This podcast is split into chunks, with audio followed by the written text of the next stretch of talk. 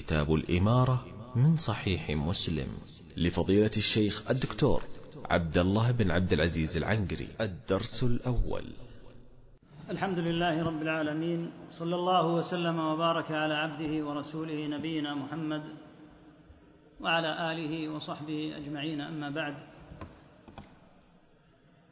فنحب أن نضع بين يدي هذا الدرس جملة من الفقرات التي تكون بمثابة التوطئة والتمهيد للدخول إلى هذا الكتاب العظيم الذي هو أصح الكتب الحديثية بعد صحيح الإمام البخاري رحمه الله تعالى. في الفقرة الأولى نذكر شيئا عن مسألة ولاية الأمر بإجمال وبيان ما وقع فيها من الإفراط والتفريط. فنقول إن موضوع الولاية أو الإمارة أو الحكم موضوع. أوضحته النصوص بحمد الله عز وجل غاية الإيضاح. وبينت ما الذي يجب على من جعل الله هذه الأمانة في أعناقهم. وبينت ما الذي يجب لهم من جهة رعيتهم. ولكن ما كل أحد يقوم بما أوجبته النصوص ويخضع لها. ولذا كثر الهوى في هذه المسألة كثرة شديدة. وتفاوتت فيها وجهات الناس تفاوتا عجيبا للغاية. ووجه العجب من هذا التفاوت أن موضوع ولاية الأمر في النصوص يعد من أوضح الموضوعات وأيسرها. ومع هذا الوضوح واليسر الوارد فيه إلا أن خلافات الناس فيه جعلته كأنه موضوع عسر يصعب فهمه إلا بكلفة شديدة. مع أنه على الضد من ذلك تماما فالموضوع غايه في الوضوح واليسر بحمد الله ومنته. وينبغي أن نؤصل ها هنا قاعدة كبيرة جدا لطالب العلم. تتعلق بسائر مسائل الاعتقاد وهي أن هذه المسائل من فضل الله عز وجل ومنته من حيث تقرير النصوص في كتاب الله وسنة نبيه صلى الله عليه وسلم هي على جانب من الوضوح لا يخفى. فمن طلب الهداية في هذه النصوص وجدها. فإن النبي صلى الله عليه وسلم كما أوضح شيخ الإسلام ابن تيمية في المجلد السادس من الفتاوى قد بعث بأفصح اللغات وأبين الألسنة وتكلم بالكلام الذي يفهم عنه وأعاده مرات كثيرة وخاطب, وخاطب به الخلق كلهم وفيهم الذكي والبليد والفقيه وغير الفقيه وقد أوجب عليهم تدبر ذلك الخطاب واعتقاد موجبه فأمور الاعتقاد بحمد الله واضحة لمن سلك الطريق الصحيح في فهمها. فإذا سلك طريقا مخالفا للطريق النبوي الذي كان عليه سلف هذه الأمة فسيصعب عليه اليسير ويتعذر عليه الممكن ويتحير حيث وجود الهدى. واعتبر هذا بما يأتي. إذا وجدت اثنين يتخاصمان في مسألة سواء أكانت ولاية الأمر أو غيرها فإنك لو سألتهما أن يربطا ما قالاه ونسباه للشرع أن يربطاه بالنصوص. وبكلام السلف ففي أحيان كثيرة ستجدهما لا يتمكنان من ذلك لأنهما يخبصان في أمر لا يحسنانه ويختلفان فيما لم يحيطا به علما. كما قال شيخ الإسلام رحمه الله أيضا تجد الرجلين يتخاصمان في إطلاق ألفاظ ونفيها وإذا سئل كل منهما عن معنى ما قاله لم يتصوره فضلا عن أن يعرف دليله. ومما يحز في النفس أن النقاش حول هذه المسألة مسألة ولاية الأمر وكذا ما تفرع عنها من مسائل وما بني, وما بني حولها من مواقف قد اشتغل به أناس عن واجبات عينية يلزمهم الإحاطة بها لأنها من فروض الأعيان التي توجه الخطاب الشرعي فيها لكل أحد ليقيمه في عبادته كطريقة الوضوء وكيفية أداء الصلاة والواجب عليه في أمواله من جهة الزكاة. وكذا حجه وعمرته إضافة إلى طريق البيع والشراء الذي يتعاطاه.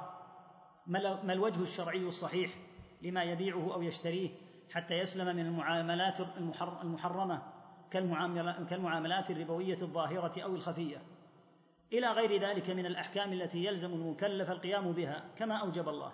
فاشتغل كثير من الناس عن هذه الأمور الواجبة بخصوصهم في مسائل الولاية بمسائل الولاية التي قلنا إنها من حيث أصلها واضحة جلية في الكتاب والسنة. إلا أن النقاشات الجانبية في مسائلها ولا سيما النوازل التي يترتب عليها اتخاذ مواقف محددة مما ينبغي عدم الخوض فيه والجرأة على دعوة الناس إليه إلا لمن كان على بصيرة من الأمر ممن علم تفاصيل أحكام الشرع فيها وقليل ما هم. وقد كان الإمام المزني رحمة الله تعالى عليه صاحب الإمام الشافعي عليه الرحمة ممن خاض في مسائل فيها تكلف ما لا علم للناس به. فلما قدم الشافعي جاء المزني وسأل الشافعي عن بعضها. فلم يجبه الشافعي بل سأله عن مسألة من مسائل الطهارة فأخطأ المزني الجواب. ففرع الشافعي السؤال تفريعا يتناول مسألة أخرى فأخطأ. ثم ثالثة ثم رابعة ثم خامسة فأخطأ في المسائل الخمس كلها فقال الشافعي واسمع كلام الإمام. شيء أوجبه الله عليك في اليوم خمس مرات تترك تعلمه وتتكلف علم هذا. فلزم المزني بعد ذلك الإمام الشافعي حتى صار من أنبل أصحابه وأشهرهم واختصر علمه في مختصره المعروف وما أشبه الليلة بالبارحة. فكثير من الخائضين في مسائل الولاية اليوم هم على الحال الأول الذي كان عليه المزني. قبل أن يلقى هذا الإمام الجليل من أئمة السنة أبي عبد الله الشافعي. فلما انتفع المزني بتوجيه هذا العالم لم يعد المزني مجرد طالب علم عادي بل كان من أئمة الإسلام الكبار الذين ضبطوا مسائل الاعتقاد ومسائل الأحكام لأنهم أتوا البيوت من أبوابها وتعلموا العلم من طريقه السليم وصار لهذا الإمام المزني كشيخه الشافعي رحمهما الله صار له لسان صدق فالأمة تترحم على المزني إلى اليوم بعد أكثر من ألف سنة من وفاته رحمه الله تعالى. وما ذاك إلا لأنه, إلا لأنه أخذ بتوجيه هذا الإمام السني الإمام الشافعي وسلك طريق العلم الذي جعله الله نورا يهتدى به في دياجير الظلم وعظائم الفتن. فحري بالحريص على دينه أن يتقي الله وأن يجتنب القول على ربه بلا علم سواء في هذه المسألة مسألة ولاية الأمر أو غيرها وأن يتعلم علمها من خلال النصوص الشرعية ومنهج السلف. وهو ما نرجو الله أن يكون هذا الدرس سبيلا من سبل تعلمها. فقد تعمدنا أن ندرس هذا الموضوع العظيم من خلال النصوص نفسها وفي أصح كتاب من كتب الحديث بعد البخاري. عسى الله أن يجعل ذلك سبيلا من سبل لزوم منهج أهل السنة الوسطي فيها. أيها الإخوة الكرام هذه المسألة مسألة ولاية الأمر نالها أمران شديدان. الأمر الأول التحفز الشديد عند بعض الناس والحساسية المفرطة والتوجس المريب عند مجرد ذكر موضوع ولاية الأمر. فاضحت المسارعة إلى اتهام المتحدث فيها سنة متبعة. لدى أهل العجلة حتى قبل أن يتم المتحدث حديثه وينظر هل ما قاله حق أو باطل. ولذا كثرت التهم الحاضرة في الذهن التي قد تخرج السنية عن السنة بسبب الخصام حول هذه المسألة. وصحب ذلك سير من التنابز بالألقاب داخل محيط المنسوبين إلى السنة. مع أمر لا يختلف أهل العلم, أهل العلم في حرمته وهو الحكم القاطع على نية المتحدث بأن مراده الحقيقي أن يصل إلى أمور رديئة يبطنها خلف كل كلام حسن يظهره ويمضي فيه على قول أهل السنة. مع أن هذا حكم على غيب لا يعلمه إلا الله علام الغيوب. وإنما ألزمنا الله تعالى أن نتعامل مع الناس بحسب الظاهر بحسب الظاهر منهم. لا يختلف علماء المسلمين وقضاتهم في هذا عبر القرون كلها. وقد قال عمر رضي الله عنه فيما رواه البخاري إن أناسا كانوا يؤخذون بالوحي في عهد رسول الله صلى الله عليه وسلم. وإن الوحي قد انقطع. وإنما نأخذكم الآن بما ظهر لنا من أعمالكم. فمن أظهر لنا خيرا أمناه وقربناه وليس إلينا من سريرته شيء الله يحاسب سريرته. ومن أظهر ومن أظهر لنا سوءا لم نأمنه ولم نصدقه وإن قال إن سريرته حسنة. فهذا قول الفاروق رضي الله تعالى عنه وأرضاه الذي جعل الله الحق على لسانه. وهو مما يعده بعض الناس اليوم بكل أسف نوع سذاجة. إذ الواجب في نظرهم تجاوز هذه القاعدة الشرعية إلى ما يتوهمونه هم من الظنون بالناس. ومما زاد الأمر تفاقما أن أقحم في الخوض في هذه المسألة شباب صغار كان الواجب أن تصرف هممهم إلى حفظ النصوص مع التفقه فيها بدلا من أن يدخلوا في معمعه هذا الصراع الذي بث الفرقة بينهم وبغضهم لبعضهم مع ما هم فيه من قلة البصيرة وضعف العلم والتجربة واندفاع الشباب. الأمر الثاني الذي قد نال هذه المسألة هو الإفراط والتفريط فيها وهو أمر قديم جدا في الناس. فقد كان جانب التفريط في ولاية الأمر ولزوم الطاعة سنة معروفة في العرب منذ الجاهلية. كما نبه على ذلك الإمام الشافعي في الرسالة حين بين أن قريشا ومن حولهم كانوا يتمنعون عن أن يتولى عليهم أحد. فلذا جاءت أحاديث النبي صلى الله عليه وسلم في وجوب أن يطيعوا أمراءه ولا يخالفوهم. فكانت خصلة التمنع على الولاة على الولاية خصلة من خصال الجاهلية الموجودة عند العرب. لذا لم يوجد داخل جزيرة العرب دولة ذات تنظيم سياسي قبل الإسلام لأنهم لا يعرفون أمر الولاية ولا يطيعون. وإنما نشأت دول في أطراف الجزيرة كالغساسنة والمناذرة وكذا دول في جهة اليمن. أما ما سوى ذلك فكانت الفوضى هي السائدة في بلاد العرب حتى جاء الله بالإسلام. وقد جعل الشيخ محمد بن عبد الوهاب في خصال أهل الجاهلية الخصلة الثالثة وهي أن مخالفة ولي الأمر وعدم الانقياد له فضيلة وأن السمع والطاعة له ذل ومهانة. قال فخالفهم صلى الله عليه وسلم وأمر بالسمع والطاعة وغلظ في ذلك وأبدى وأعاد. ثم ذكر الشيخ رحمه الله أن هذه المسألة مع المسألتين قبلها وهما الشرك في العبادة والتفرق في الدين. لم يقع خلل في دين الناس ودنياهم إلا بسببها أو أو بسبب بعضها. فهذا فيما فهذا ما يتعلق بجانب التفريط في مسألة الولاية الذي علمنا أن أصله أنه خصلة من خصال الجاهلية. أما الإفراط والمبالغة في أمر الطاعة فقد وجد أيضا ولا سيما على يد النواصب زمن بني أمية كما أوضحه شيخ الإسلام في المنهاج والفتاوى. حيث كان يضرب بطاعتهم المثل, فيقال طاعة شامية. وكانوا يرون أن الحاكم يطاع مطلقا وأنه من جهته هو مغفور ذنبه حتى وإن ارتكب المعاصي وأنهم من جهتهم هم مأمورون بطاعته حتى وإن أمرهم بالمنكر لأنهم إنما يسألون عن طاعته. ولذا كان الحجاج يخطب أطيعوا الله ليس فيها مثنوية وأطيعوا أمير المؤمنين ليس فيها مثنوية قاتله الله. فقرن بين طاعة أمير المؤمنين وبين طاعة الله في خطبة واحدة ومعنى قوله ليس فيها مثنوية أي ليس فيها استثناء أطيعوا طاعة مطلقة. نعوذ بالله من الغلو. وقد أنكر علماء السنة وهم أهل الوسطية الحقيقية على الطرفين من أهل التفريط في الطاعة ومن أهل الغلو فيها وبينوا ما فيها من الوسط الشرعي المستقيم.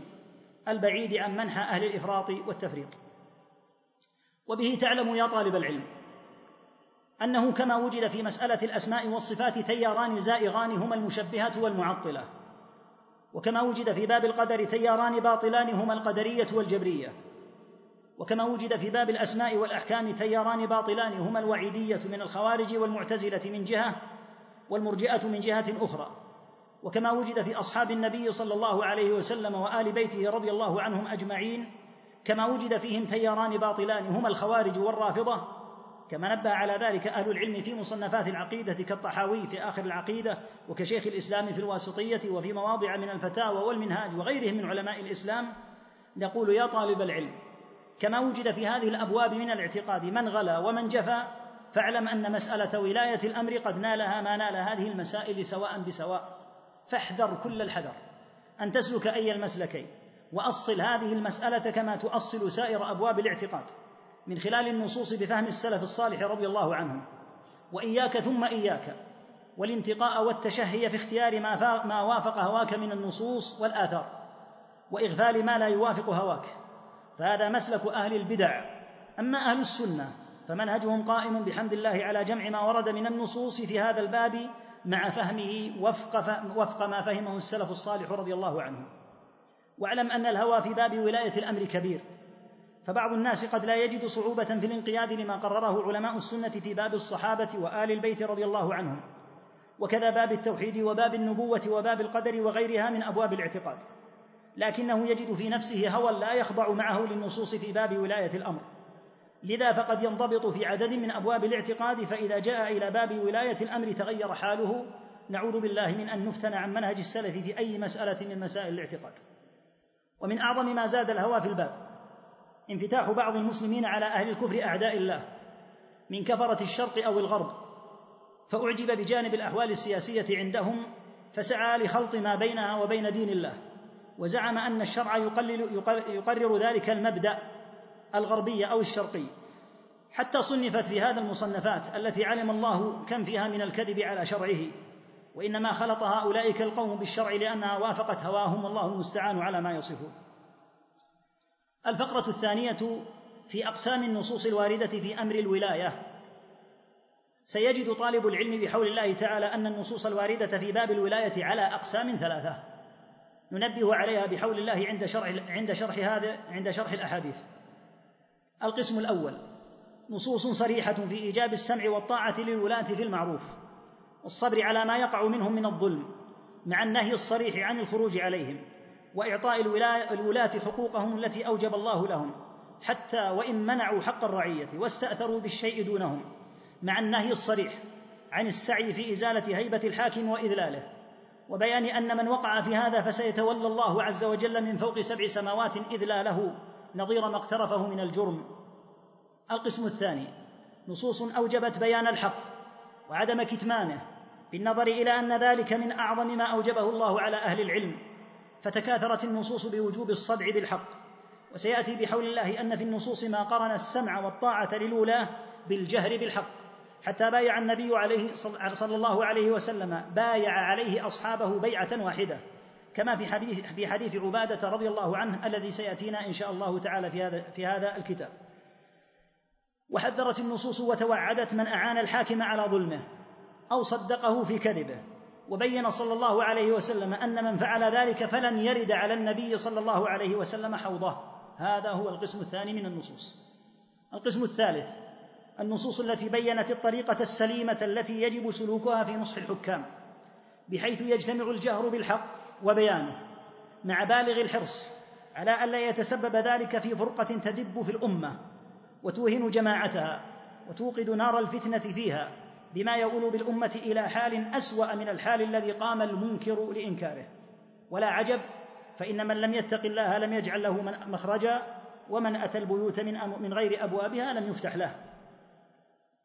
الفقرة الفقرة الثالثة في بيان أن الفتن تنشأ في الأمة عند اختلال أمر الولاية في المسلمين وبيان منهج السلف الصالح عندما يدب هذا النوع من الفتن. ينبغي أن نعلم وأن ننشر في أمة الإسلام أن العلاقة بين الحاكم والمحكوم إذا اختلت فإن ذلك يهيج في الأمة فتنا كثيرة تمزق شملها وتسلط عليها عدوها حتى يتحكم بها بسبب ما ساد فيها من دواعي الضعف التي تجعل عدوها يطمع فيها. وقد بين شيخ الإسلام في المجلد الخامس والثلاثين من الفتاوى أن الخلل في هذه العلاقة وطريقة تقويم الرعية للحكام هي التي نشأت الأمة في هي التي نشأت الفتن في الأمة بسببها حيث أوضح أن الفتن نشأت في الأمة بسبب أن أولي الأمر يكون من كثير منهم قيام بمصالح الإمارة من الأمر بالمعروف والنهي عن المنكر وإقامة الحدود وأمن السبل وجهاد العدو مصحوبا بحظوظ منهي عنها من الاستئثار ببعض المال والرياسة على الناس والمحاباة في القسم وغير ذلك من الشهوات. فمن هنا صار أقوام ينظرون إلى ما ارتكبه الحكام من الأمور المنهي عنها فذموهم وأبغضوهم وأقوام نظروا إلى ما فعلوه من الأمور المأمور بها فأحبوهم. ثم الأولون يعني ممن يبغضونهم. ربما عدوا حسنات الحكام سيئات. والآخرون يعني ممن أحبوهم. ربما جعلوا سيئات الحكام حسنات. انتهى ملخصا كلامه رحمه الله. فأعاد رحمه الله نشأة الفتن في الأمة. كما سمعت إلى الأسلوب الخاطئ في التعامل مع أولي الأمر إفراطا أو تفريطا. وهذا يستدعي أن نعرض منهج السلف رضي الله عنهم بإيجاز. حينما تهيج الفتن بين الراعي والرعية فنقول عند دراسة موقف السلف من الفتن لا بد من ملاحظة أمر أوجبت النصوص رعايته وجعله محل الغاية الكبرى. عند أهل الإسلام. ذلكم الشأن الكبير هو حفظ الجماعة والسعي في سد كل طريق يمكن أن يتسبب عاجلا أو اجلا في توهين الجماعة وتفريق صفها. ولما كان حفظ الجماعة غير ممكن إلا في حال وجود ولاية أمر مستقرة قوية تحفظ كيان الجماعة في الداخل وتذود عنها العدو المتربص في الخارج. بل لما كان وجود الجماعة من أصله غير متصور بدون ولاية للأمر فقد بنى السلف أسلوب التعامل مع الفتن على هذا الأساس المتين الذي ينشد حفظ الجماعة نفسها من خلال ضبط أمر الولاية. إذ الأمر كما قال ابن عبد البر رحمه الله لا جماعة إلا بإمام فلن يقوم للمسلمين جماعة بدون ولاية أمر. حتى قال شيخ الإسلام ابن تيمية رحمه الله يجب أن يعرف أن ولاية أمر الناس من أعظم واجبات الدين بل لا قيام للدين ولا للدنيا إلا بها فإن بني آدم لا تتم مصلحتهم إلا بالاجتماع لحاجة بعضهم إلى بعض ولا بد لهم عند الاجتماع من رأس. وبه نعلم أن حرص السلف الصالح عندما تهيج الفتن على ضرورة استقرار الإمامة والإبقاء على هيبتها إنما كان قصدهم الأول به أن تسلم الجماعة. ويبقى للأمة كيان يحفظها وتتحقق به مصالح دينها ودنياها. وذلك ما لا يتم إلا من خلال رأس يقوم على الجماعة كما عبر شيخ الإسلام. ومن قلة بصيرة المرء أن يظن أن السعي في الإبقاء على ولاية أمر قوية تقوم بمصالح الأمة إنما يعود نفعه على الحاكم نفسه بحيث يستقر له الحكم ويسلم من منازعة خصومه له. فإن هذا الظن من الجهل بمكان كبير. لأن قوة الولاية قوة للجماعة كما أن ضعف الولاية ضعف للجماعة. فقد قال النبي صلى الله عليه وسلم فيما رواه مسلم وسيأتينا إن شاء الله هذا الحديث. قال صلى الله عليه وسلم إنما الإمام جنة يقاتل من ورائه ويتقى به أي أن الإمام كما أوضحه الشارح النووي في شرحه لمسلم كالستر لأنه يمنع العدو من أذى المسلمين ويمنع الناس بعضهم عن بعض ويحمي بيضة الإسلام. ويتقيه الناس ويخافون سطوته. انتهى. وهو معنى قول عثمان رضي الله تعالى عنه إن الله لا يزع بالسلطان ما لا يزع بالقرآن. فمعناه كما أوضح ابن كثير أن الله يمنع بالسلطان عن ارتكاب الفواحش والآثام ما لا يمتنع كثير من الناس بالقرآن وما فيه من الوعيد. انتهى. وهذا الإمام الجليل عبد الله بن المبارك الذي اشتهر عنه النأي عن إتيان السلاطين والدخول عليهم حتى قال في ذلك اشعارا سارت بها الركبان مع ذلك كله فإنه هو القائل. رابطا قوة الإمام بسلامة الجماعة وحفظ كيانها. جاعلا هذه الولاية نعمة من نعم الله التي يشكر عليها الرب تعالى. إن الجماعة حبل الله فاعتصموا.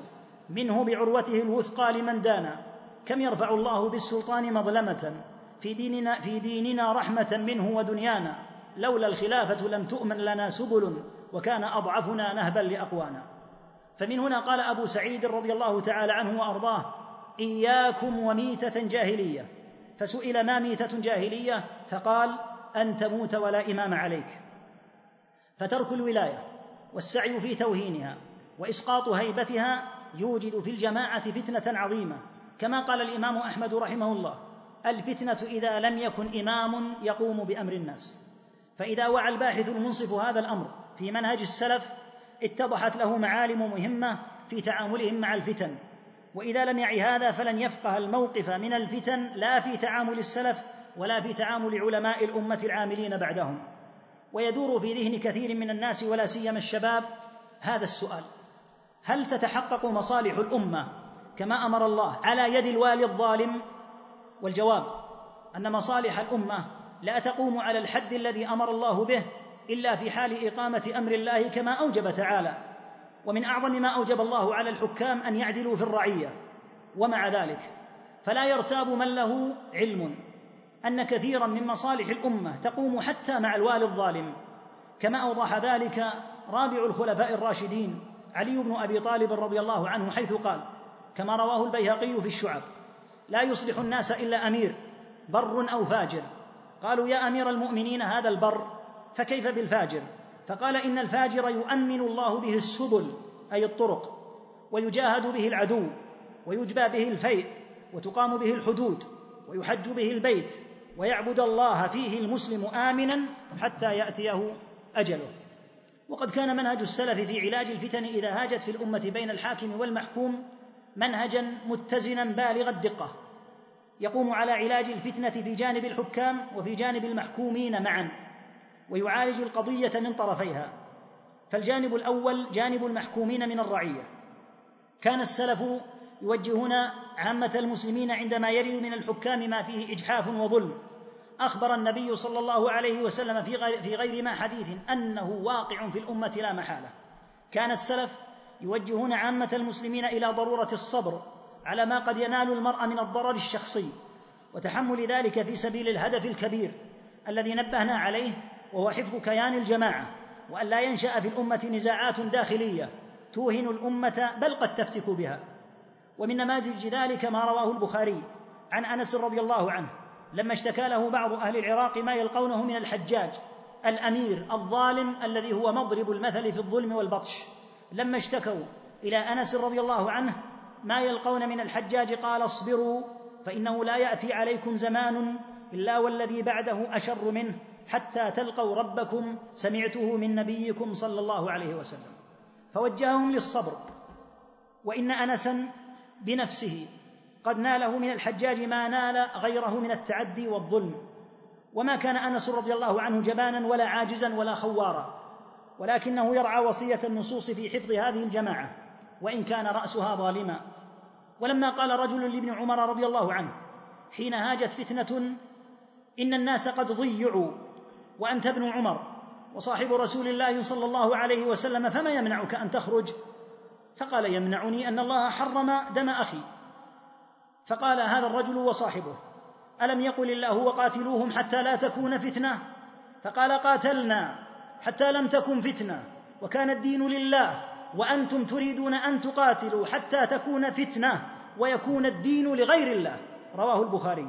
بهذه الصراحة وبهذه الوضوح. رضي الله تعالى عنه وأرضاه كان جليا بينا في أمر الولاية. ولما خلع أهل المدينة يزيد وبايعوا ابن مطيع. نصحهم الصحابي الجليل النعمان بن بشير رضي الله عنه ألا يفعلوا. فقال له ابن مطيع الذي ولاه أهل المدينة أميرا بدل أمير يزيد. قال ابن مطيع ما يحملك على تفريق جماعتنا وفساد ما أصلح الله من أمرنا. فقال النعمان واسمع ما قال النعمان. أما والله لكأني بك. يعني ابن مطيع لكأني بك وقد تركت تلك الأمور التي تدعو إليها. وقامت الرجال على الركب تضرب مفارق القوم وجباههم بالسيوف. وكأني بك وقد ضربت جنب بغلتك وخلفت هؤلاء المساكين يقتلون في سككهم ومساجدهم وأبواب دورهم. فعصى أهل المدينة النعمان رضي الله عنه فكان الأمر كما قال سواء بسواء رضي الله كما فكان الأمر كما قال والله سواء. فقتل أهل المدينة في وقعه الحرة تلك المقتلة العظيمة حيث أهلكهم المجرم الكبير مسلم بن عقبة الذي سماه السلف مسرفا لشدة, لشدة إجرامه وفتكه بالناس في المدينة. ونعى السلف الصالح رضي الله عنهم على من يدخلون على الحكام فيزينون لهم الباطل ويشجعونهم عليه ثم إذا خرجوا من عند الحكام سبوهم ولاموهم. كما قال ابن عمر رضي الله عنه لقوم سبوا الخليفة بعدما خرجوا من عنده. قال أتقولون هذا في وجوههم؟ قالوا لا بل نمدحهم ونثني عليهم. فقال كنا نعد هذا نفاقا زمن النبي صلى الله عليه وسلم فلا أدري كيف هو عندكم. ونصح الأسود بن يزيد لرجل يأتي الأمراء بأن روى له حديث بلال بن الحارث أن النبي صلى الله عليه وسلم قال إن الرجل ليتكلم بالكلمة من سخط الله يهوي بها في النار ثم قال ناصحا لهذا الرجل فانظر ويحك ما تقول؟ فلرب كلام منع منعنيه حديث بلال بن الحارث. وكان السلف ينبهون الحكام عندما يخشون فتنة تنجم حتى حتى تحسب الأمور حتى يحسب للأمور حساباتها. وكان من نماذج ذلك نماذج كثيرة يطول بنا المقام لو أوردناها. بما يعلم به أن السلف الصالح رضي الله عنهم في سعيهم لإطفاء الفتن بين الحكام وبين الرعية كانوا يعملون من خلال من خلال طرفي الموضوع. الراعي والرعية يعملون على تسكين كل طرف وعدم تحريضه على الطرف الآخر. فالرعية تؤمر بالصبر والتحمل وعدم نزع اليد من الطاعة وإيفاء الحكام حقوقهم كما أمرتنا بذلك النصوص الصحيحة. التي ستسمع كثيرا منها بإذن الله في هذا الكتاب. وبذلك تطفأ نيران من الفتن كان يمكن أن تنشأ من جهة الرعية. ثم يواصل السلف رضي الله عنهم مهمة النصح النصح الصادق. فينصحون للحكام مبينين لهم ما ينبغي أن يكون عليه الأمر من جهتهم مخوفينهم بالله عز وجل. أن يتجاوزوا ما أوجب الله تعالى عليهم أو أن يفرطوا فيه. ساعين إلى أن تكون الرجعة. جائية من الحاكم نفسه لا بالضغوط التي تظهره في مظهر الملجأ المكره الذي قد سقطت هيبته وأذلته رعيته. فإذا فعل الحاكم ما نصحه به السلف من جهته وفعلت الرعية من جهتهم ما فعل ما, ما نصحهم بهم السلف ما نصحهم به السلف.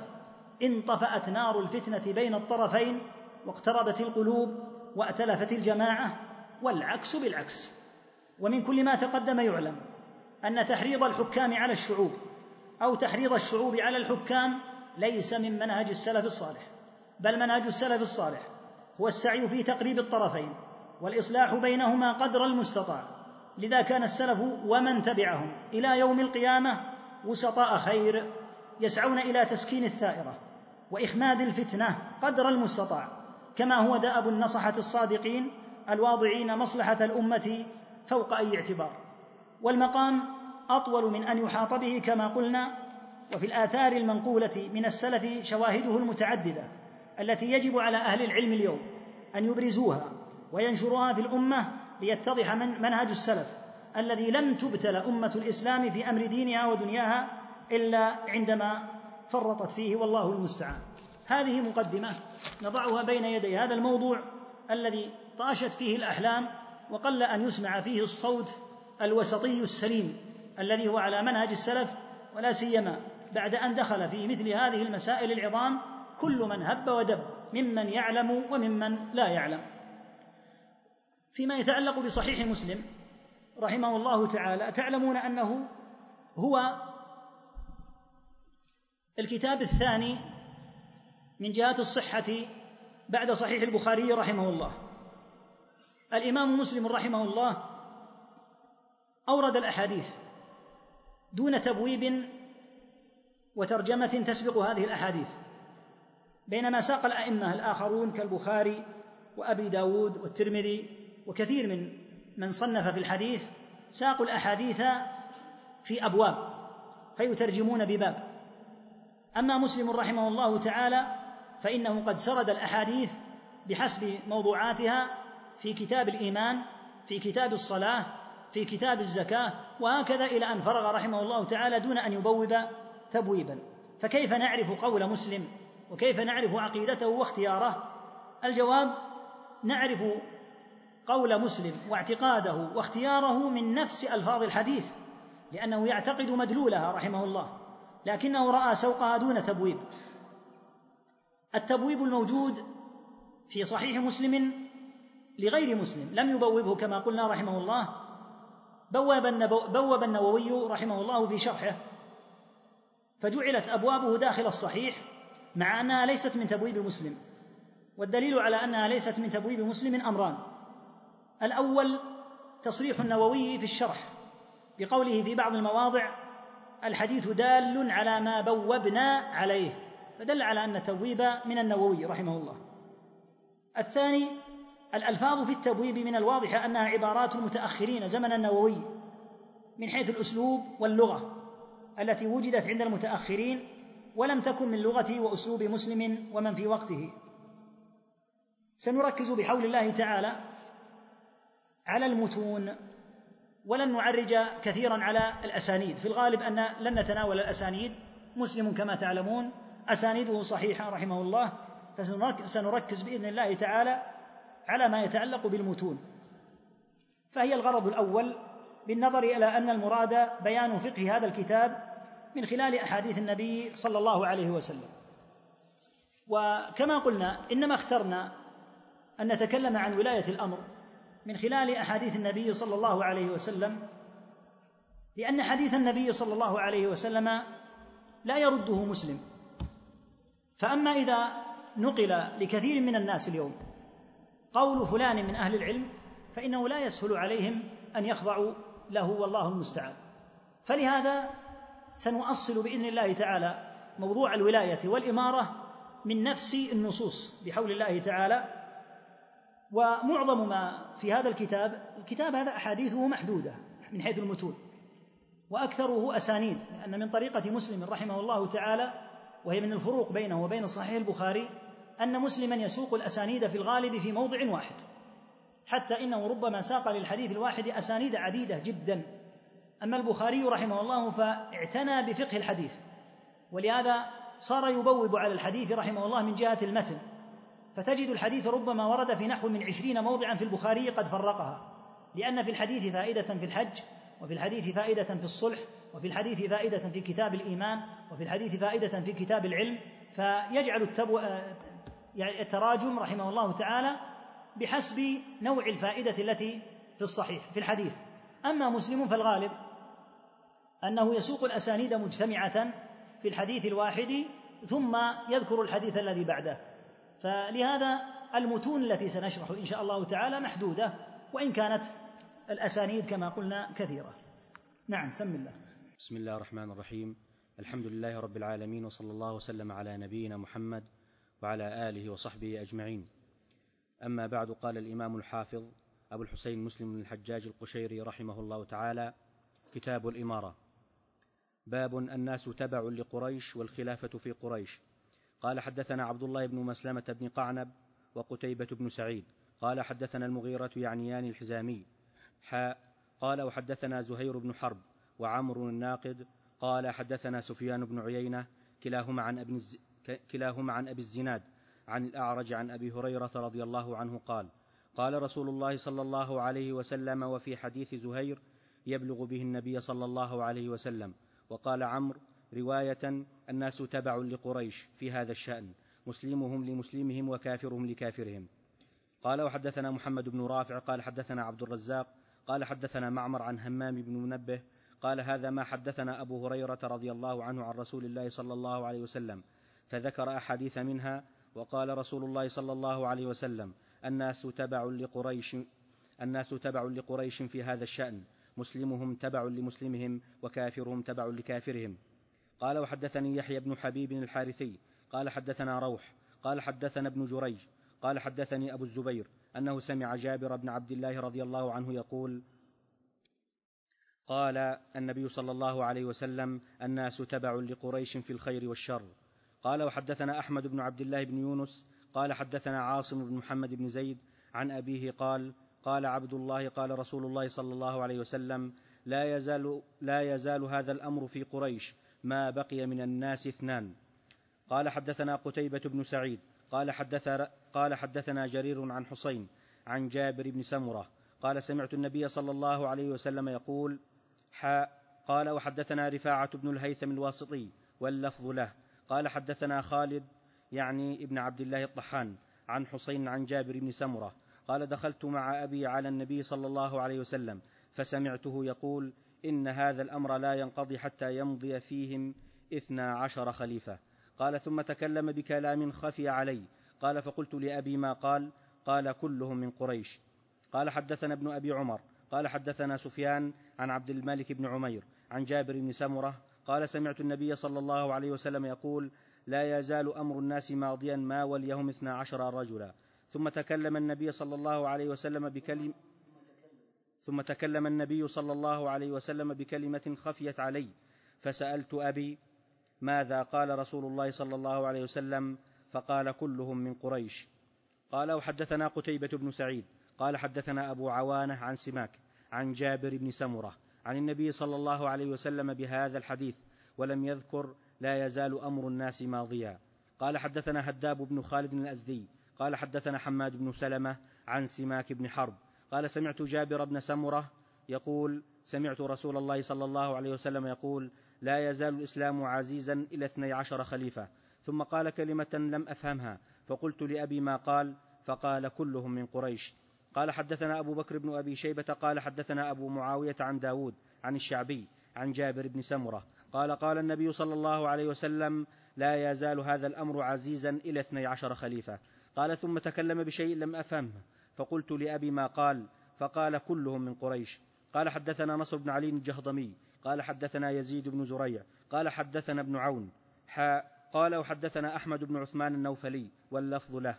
قال حدثنا أزهر قال حدثنا ابن عون عن الشعبي عن جابر بن سمرة قال انطلقت إلى رسول الله صلى الله عليه وسلم ومعي أبي فسمعته يقول لا يزال هذا الدين عزيزا منيعا إلى اثني عشر خليفة فقال, فقال كلمة صمنيها الناس فقلت لأبي ما قال قال كلهم من قريش. قال حدثنا قتيبة بن سعيد وأبو بكر بن أبي شيبة. قال حدثنا حاتم وهو ابن إسماعيل عن المهاجر بن مسمار عن عامر بن سعد بن أبي وقاص قال كتبت إلى جابر بن سم قال كتبت إلى جابر بن سمرة مع غلامي نافع أن أخبرني بشيء سمعته من رسول الله صلى الله عليه وسلم. قال فكتب إلي سمعت رسول الله صلى الله عليه وسلم يوم جمعة عشية رجم الأسلمي. يقول لا يزال الدين قائما حتى تقوم الساعة أو يكون عليكم اثنا عشر خليفة كلهم من قريش. وسمعته يقول عصيبة من المسلمين يفتتحون البيت الأبيض.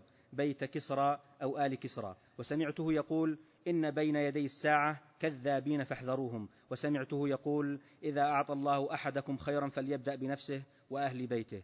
وسمعته يقول أنا الفرط على الحوض. قال حدثنا محمد بن رافع. قال حدثنا ابن أبي فد قال حدثنا ابن أبي فديك. قال حدثنا ابن أبي ذئب عن مهاجر بن مسمار عن عامر بن سعد أنه أرسل ابن إلى ابن أنه أرسل إلى ابن سمر العدوي. قال حدثنا ما سمعت من رسول نعم شيخنا. نعم.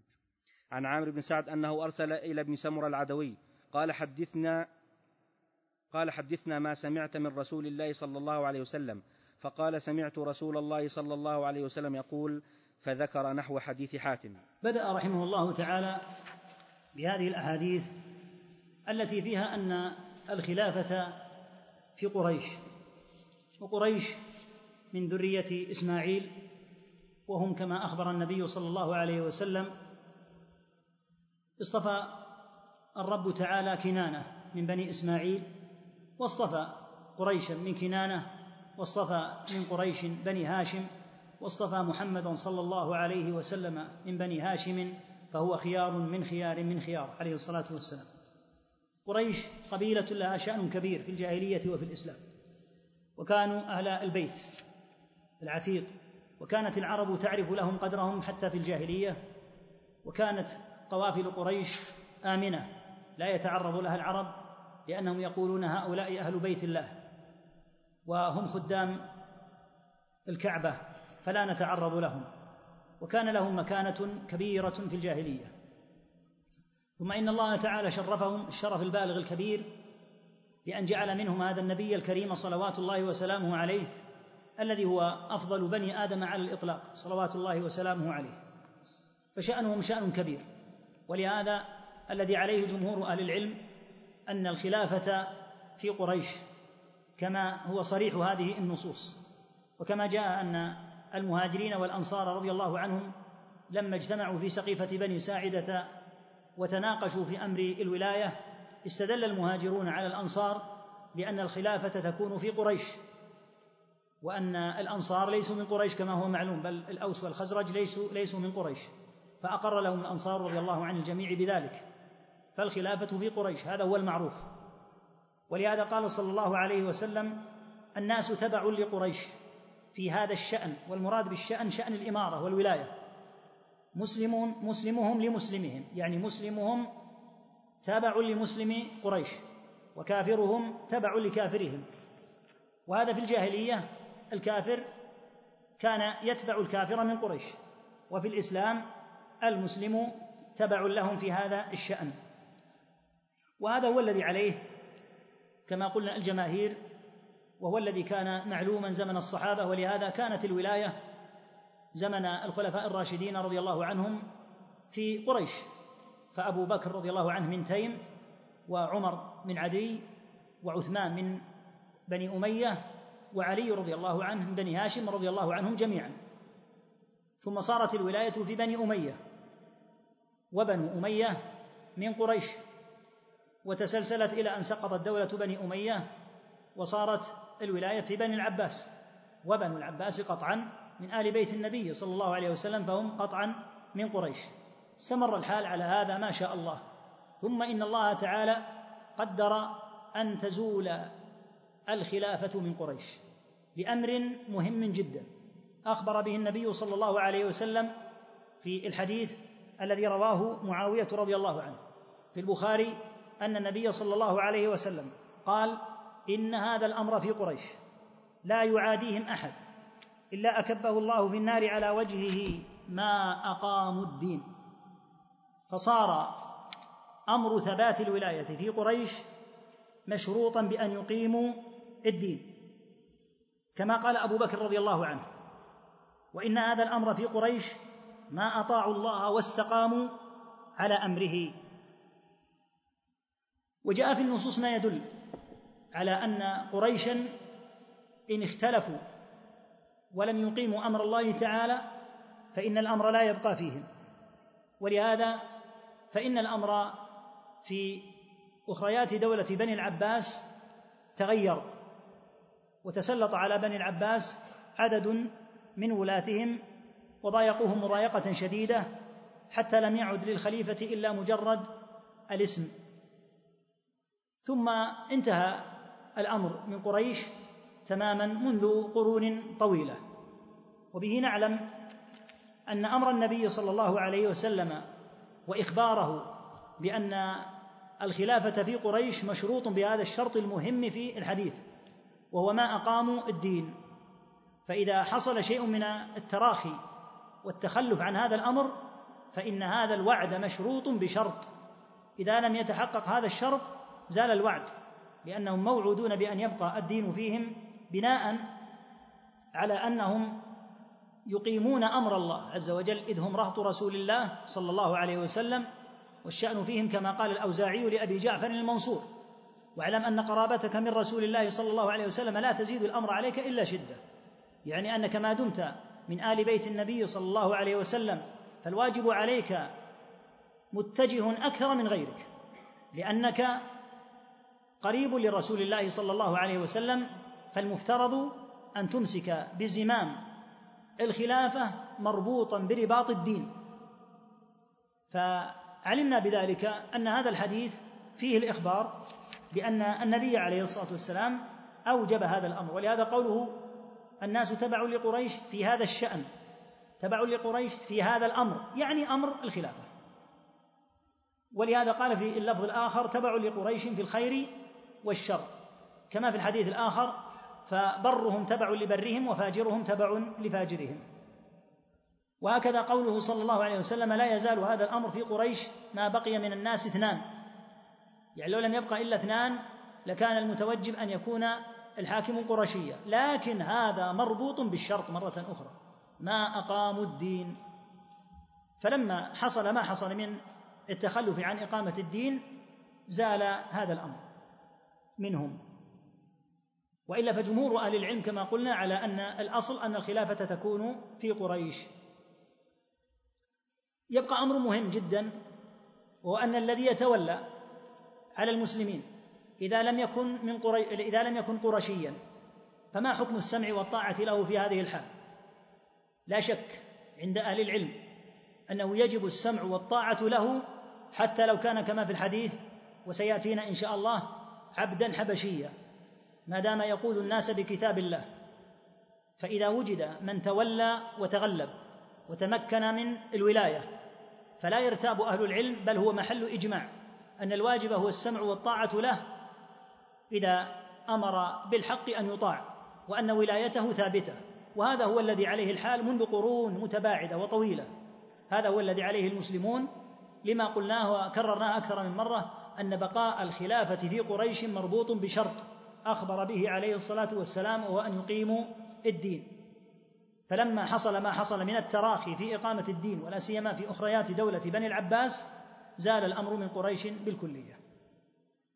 ثم إن النبي عليه الصلاة والسلام قال في اللفظ الآخر وهو حديث جابر بن سمرة إن هذا الأمر لا ينقضي حتى يمضي فيهم اثنا عشر خليفة.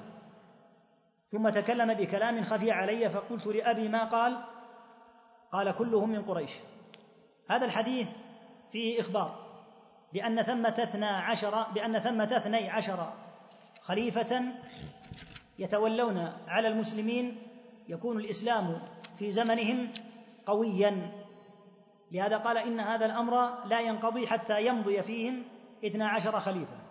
في اللفظ الآخر قال لا يزال هذا الأمر لا يزال أمر الناس ماضيا ما وليهم اثنا عشر رجلا. في اللفظ الآخر وضح أكثر فقال لا يزال الإسلام عزيزا إلى اثني عشر خليفة. وفيه دلالة على أن قوة الإسلام تكون بولاية اثني عشر. وقد ظن الجهالة السفهاء من الروافض أن المراد بالاثني عشر في الحديث هم من رأوا أنهم هم الأئمة بدءا بعلي رضي الله عنه والحسن ثم الحسين ثم علي بن الحسين وهكذا يتسلسل إلى الحسن العسكري. وعددهم أحد عشر رجلا. أما الثاني عشر فلا يشك ولا يرتاب. لحظة. أنه غير موجود. وقد تورط الشيعة في زمن الحسن العسكري رحمه الله لأن الحسن العسكري لم ينجب وليس له ذرية. فتورطوا ورطه كبيرة لأنهم يرون أن الولاية تتسلسل في الأبناء. فما الحل مع هذا الذي لا ينجب؟ فاخترعوا اختراعا.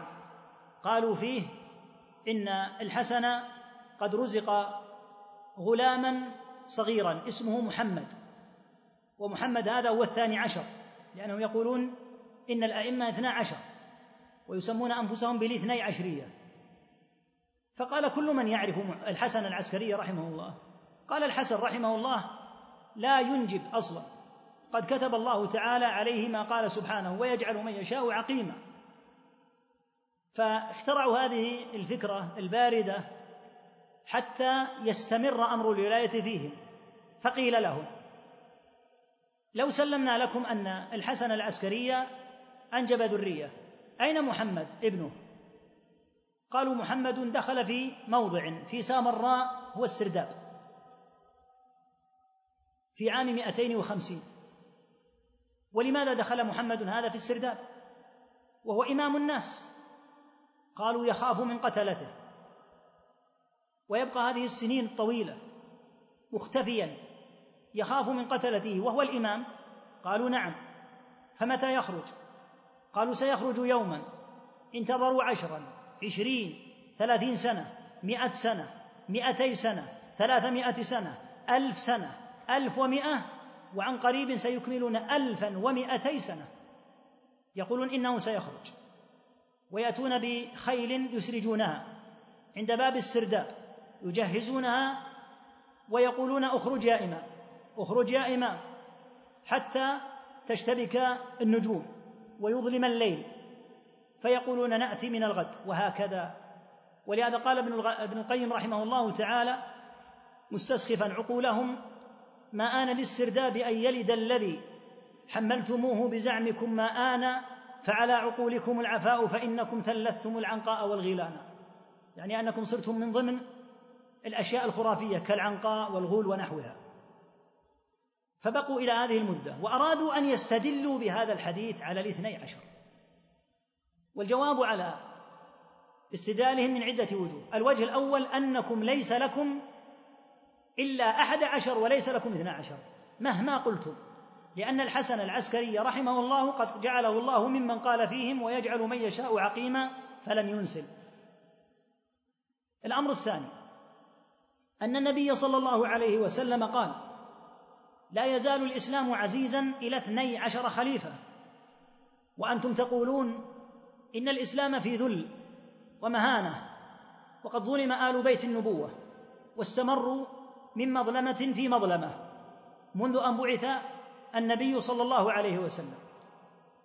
وإلى يومنا هذا وإن الذي سيزيل المظلمة من سموه بالثاني عشر. فأين عز الإسلام الذي تقولون؟ أنتم تقولون إن النبي صلى الله عليه وسلم يقول لا يزال الإسلام عزيزا إلى اثني عشر خليفة.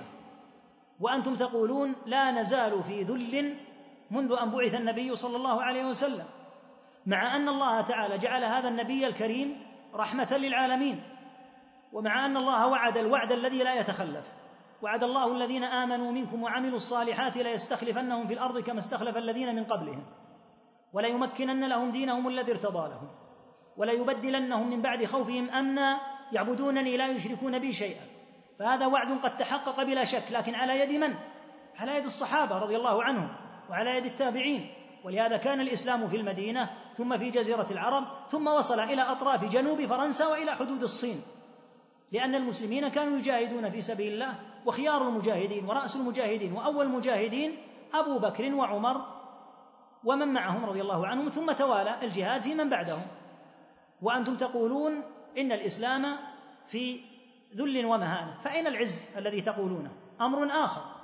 النبي صلى الله عليه وسلم أخبر أن هؤلاء الاثني عشر يتولون ويكون لهم ولاية ويكونون أئمة ويكونون خلفاء. من الخلفاء منكم؟ يقولون الذي صار خليفة هو علي وهذا بإجماع أهل السنة خليفة. الثاني الحسن رضي الله عنه. وبعده بعده قتل الحسين رضي الله عنه ظلما وتعديا من قبل جيش عبيد الله بن زياد. هل صار له ولاية وخلافة؟ لا. ابنه الفقيه علي بن زين علي بن حسين زين العابدين رحمه الله. هل له ولاية؟ لا. وهكذا من بعده من جميع من قالوا إنهم أئمة. هل صار لهم ولاية وصار لهم خلافة؟ قطعا لا. بعد الحسن رضي الله عنه لم يتولى أحد. فكيف تقولون إنهم أئمة وتستدلون بهذا الحديث الذي فيه إخبار النبي صلى الله عليه وسلم أن هؤلاء سيكونون خلفاء؟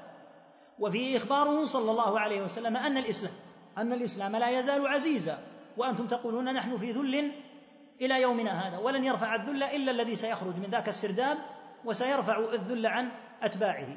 فهذا الحديث كيف تحتجون به؟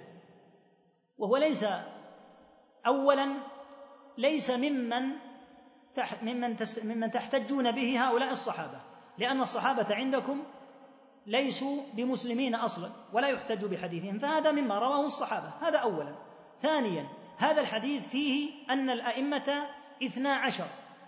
والأئمة الذين تذكرون وإن زعمتم أنهم اثنا عشر فالواقع أنهم أحد عشر. الأمر الثالث النبي صلى الله عليه وسلم أخبر أنهم يتولون. وأنهم لكونهم يتولون يكون الإسلام في زمنهم عزيزا قويا منيعا. وأنتم تقولون منذ أن بعث النبي صلى الله عليه وسلم والمنافقون ينغصون عليه أمره ولم يقم أحد بأمره إلا قلة قليلة ولم تأتي العزة حتى قال زعيمهم الخميني إن عياذا بالله ونعوذ بالله مما قال. قال بعبارة واضحة جلية عسى الله أن يحاسبه عليها أشد الحساب. قال في عام 1980 فيما سماه بعيد ميلاد المهدي. قال إن محمدا صلى الله عليه وسلم قال هكذا أخزاه الله فشل في إرساء قواعد العدالة وفشل الأنبياء قبله في إرساء قواعد العدالة وفشل الأئمة كلهم في إرساء قواعد العدالة ولن يقيم العدالة إلا المهدي المنتظر. فأين العز الذي تزعمون؟ وأي جرأة على رسول الله صلى الله عليه وسلم أن تصلوا إلى هذا الحد أن يقال هذا الكلام العظيم في رسول الله صلى الله عليه وسلم وتدعون أنكم أنصاره وأنصار آل بيته وأنصار دينه. فالحاصل أن استدلالهم بهذا الحديث استدلال كاذب لا يفهم أيضا لأن هذا ليس له أي تعلق. الأمر الآخر ما المراد بالاثني عشر؟ المراد بالاثني عشر يتضح إذا نظرت في تاريخ الأمة. فقد كان الإسلام عزيزا منيعا في زمن الخلفاء الراشدين الأربعة رضي الله عنهم. ثم حصل ما حصل من الخلاف والاقتتال فاجتمعت الأمة في عام الجماعة عام واحد وأربعين على معاوية وانتشر الإسلام وفتحت أماكن بعيدة جدا من بلاد الروم وغيرهم وانتشر الإسلام. وهكذا تسلسل انتصارات المسلمين في عدد من البلدان. من أهل العلم من يقول الأربعة رضي الله عنهم لا شك الخلفاء الراشدون أن الإسلام في زمنهم عزيز لا ارتياب. معاوية رضي الله عنه لا شك أنه بعد أن تولى قد عز الإسلام عزا عظيما واجتمعت الأمة اجتماعا صارت فيه يدا واحدة وانتشر الجهاد في سبيل الله وتقدمت دولة الإسلام في مواضع كبيرة جدا من الأرض. فلا شك أن الإسلام في زمنه عزيز والفتنة التي حصلت باجتهاد منهم رضي الله عنهم منهم من اجتهد فأصاب فله أجران ومنهم من اجتهد فأخطأ فله أجر واحد لكنها كانت فترة ثم انتهت. ثم استمر الجهاد في سبيل الله. من أهل العلم من يقول إن هؤلاء الاثني عشر معظمهم سيكونون في دولة بني أمية لأن الإسلام في دولة بني أمية كان أقوى منه في دولة بني العباس. إذ انتشرت الفتوحات انتشارا كبيرا. ومنهم من يقول لا يلزم أن يكون الاثنى عشر متوالين فقد يكون الاثنى عشر الأربعة لا شك في هذا ومعاوية رضي الله عنه الخامس لا شك في هذا. ثم منهم عمر بن عبد العزيز قطعا فإن الإسلام في زمنه كان عزيزا. قالوا ولا يلزم أن يكون هؤلاء الاثنا عشر جميعا متوالين. قالوا بدليل أنه سيكون للإسلام عز عظيم أخبر النبي صلى الله عليه وسلم فيه بخلافة تأتي على منهاج النبوة؟ قالوا فهذا الذي يقيم الإسلام على منهاج النبوة وهو من قريش لا شك أنه من ضمن الاثني عشر. فبه تعلم أن هذا الحديث ليس للشيعة به أي متعلق أصلا وأنه لا يدل على ما زعموه وأن الواقع الذي كان في تاريخ الأمة أن عز الإسلام وقوته كانت في بدايته. كما سيأتينا في قوله عليه الصلاة والسلام إن هذه الأمة جعل عافيتها في أولها وسيصيب آخرها بلاء وأمور تنكرونها. فعزة الأمة لا شك أنها في بداياتها وأن الإسلام كان على أشد ما يكون من القوة في بدايات الإسلام زمن الدولة الراشدة دولة الخلفاء الراشدين رضي الله عنهم هكذا دولة معاوية رضي الله عنه عدد ممن ولي فعدل لا شك أن هؤلاء قد كان الإسلام في زمنهم عزيزا منيعا. والفرق كبير جدا. لا يمكن أن نقارن مثلا عمر بن عبد العزيز بأبي بكر محال. لكن الرابط أن الإسلام عزيز وأن الإسلام قوي وأن جيوش الإسلام تفتح في أنحاء الدنيا يمنة ويسرة فكان الإسلام عزيزا. ثم ثمة لفظ مهم فيه أن النبي صلى الله عليه وسلم أخبر أن هؤلاء الاثني عشر يجتمع عليهم يعني تجتمع الأمة عليهم. قوله يجتمع عليهم يدل على أن الأمة قد اجتمعت عليهم. ولهذا قال بعض أهل العلم إن عبد الله بن الزبير رضي الله عنهما مع أنه صحابي كريم ومع ما له من المقام الكبير رضي الله عنه قالوا إن الأمة لم تجتمع عليه. ولهذا لم يبايعه ابن عمر ولا ابن عباس ولا محمد بن حنفية لأنهم قالوا حتى يجتمع الناس عليك فإذا اجتمعوا عليك بايعناك. فلما تمكن عبد الملك ابن مروان ولا أحد يمكن أن يقارن عبد الملك بابن الزبير. ابن الزبير صحابي جليل رضي الله عنه لكن عبد الملك تغلب وتمكن. وحتى قال أهل العلم لا يكاد يوجد ملك من ملوك المسلمين قد استتب له الأمر كما استتب لعبد الملك حيث استتبت له الشام والعراق ومصر واليمن والحجاز. وبويع له بيعة عامة ولهذا كتب له ابن عمر رضي الله عنه بالبيعة. قال لأن الناس لأن الناس اجتمعوا عليه. وابن عمر وابن عباس وابن الحنفية رضي الله عنهم يعلمون أن ابن الزبير رضي الله عنهما أعظم وأنه لا مقارنة بين ابن الزبير وبين عبد الملك لكن يقولون حتى يجتمع عليك لأن في الحديث أن هؤلاء الاثني عشر يجتمع عليهم يعني تجتمع الأمة عليهم. ومن هنا تكون العزة لأن إذا اجتمعت الأمة عليهم قويت الولاية قويت الجماعة بقوة الولاية وقوة الرعية معا. ولهذا كان الإسلام في زمنهم عزيزا منيعا. فالاثنى عشر لا يلزم أن يكونوا متوالين ولا شك أن منهم من يعين تعيينا قطعا كالأربعة رضي الله تعالى عنهم وأرضاهم. الحسن رضي الله عنه لا شك أنه من خيار المسلمين أعني الحسن بن علي رضي الله عنهما لكن لم يستتب له الأمر وإنما بايعه أهل العراق, أهل العراق. ولهذا رأى رضي الله تعالى عنه وأرضاه أن يتنازل لمعاوية. لماذا؟ حتى يجتمع الناس. وقال لمعاوية رضي الله عنه يا معاوية إن كان الحق لك فليس لي أن أنازعك وإن كان الحق لي فقد تركته لله عز وجل. يعني حتى تجتمع الأمة. فاجتمعت الأمة على معاوية رضي الله عنه وقويت الأمة في زمنهم في زمنه قوة عظيمة جدا واستمرت الفتوحات في بلاد الروم إلى أن وصلت إلى أماكن شتى وبعيدة. وهكذا عمر بن عبد العزيز لا شك أنه ممن يعين بأن الإسلام في زمنه عزيز منيع. فمثل هؤلاء الستة الأربعة ومعاوية وعمر بن عبد العزيز رضي الله عنهم هؤلاء لا شك أن الإسلام كان في زمنهم عزيزا. وهكذا الخلافة التي تكون في آخر الزمان التي أخبر صلى الله عليه وسلم أنها تكون خلافة على منهاج النبوة. يبقى تحديد هؤلاء. ينظر في مسألة الحديث. من اجتمع عليهم وقوي الإسلام وعز في زمنه فإنه يكون من من ضمن هؤلاء إذا كان من قريش. قوله رضي الله عنه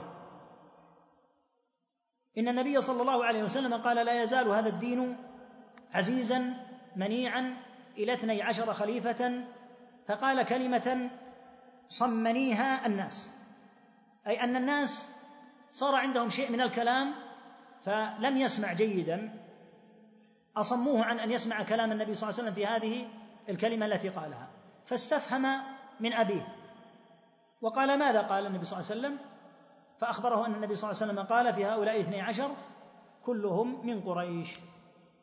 في الحديث الذي بعده دلالة من دلالات النبوة حيث قال صلى الله عليه وسلم لا يزال الدين قائما حتى تقوم الساعة. وهذه من بشارات من البشارات لهذه الأمة.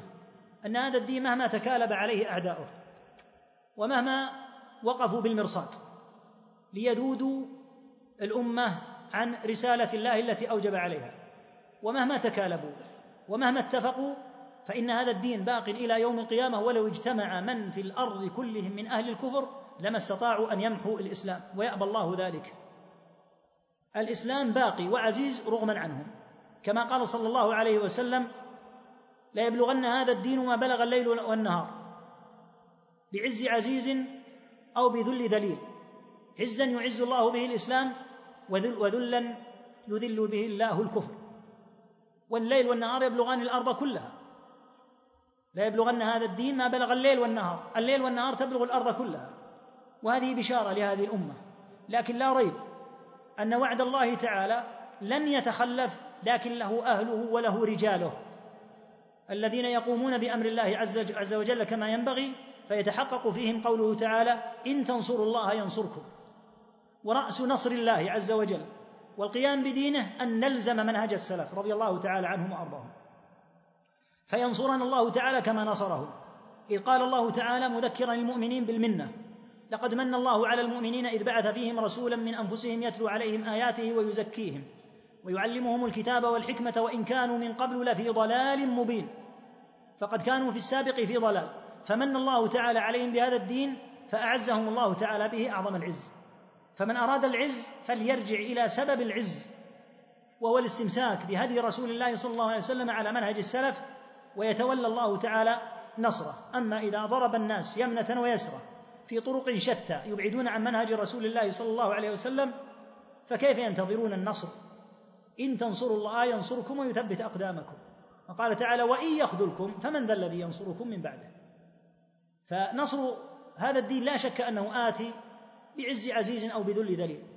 لكن لا شك أن له وقته الذي يعلمه الله وأن له أسبابه التي إذا حققتها الأمة تحقق فيهم موعود الله تبارك وتعالى.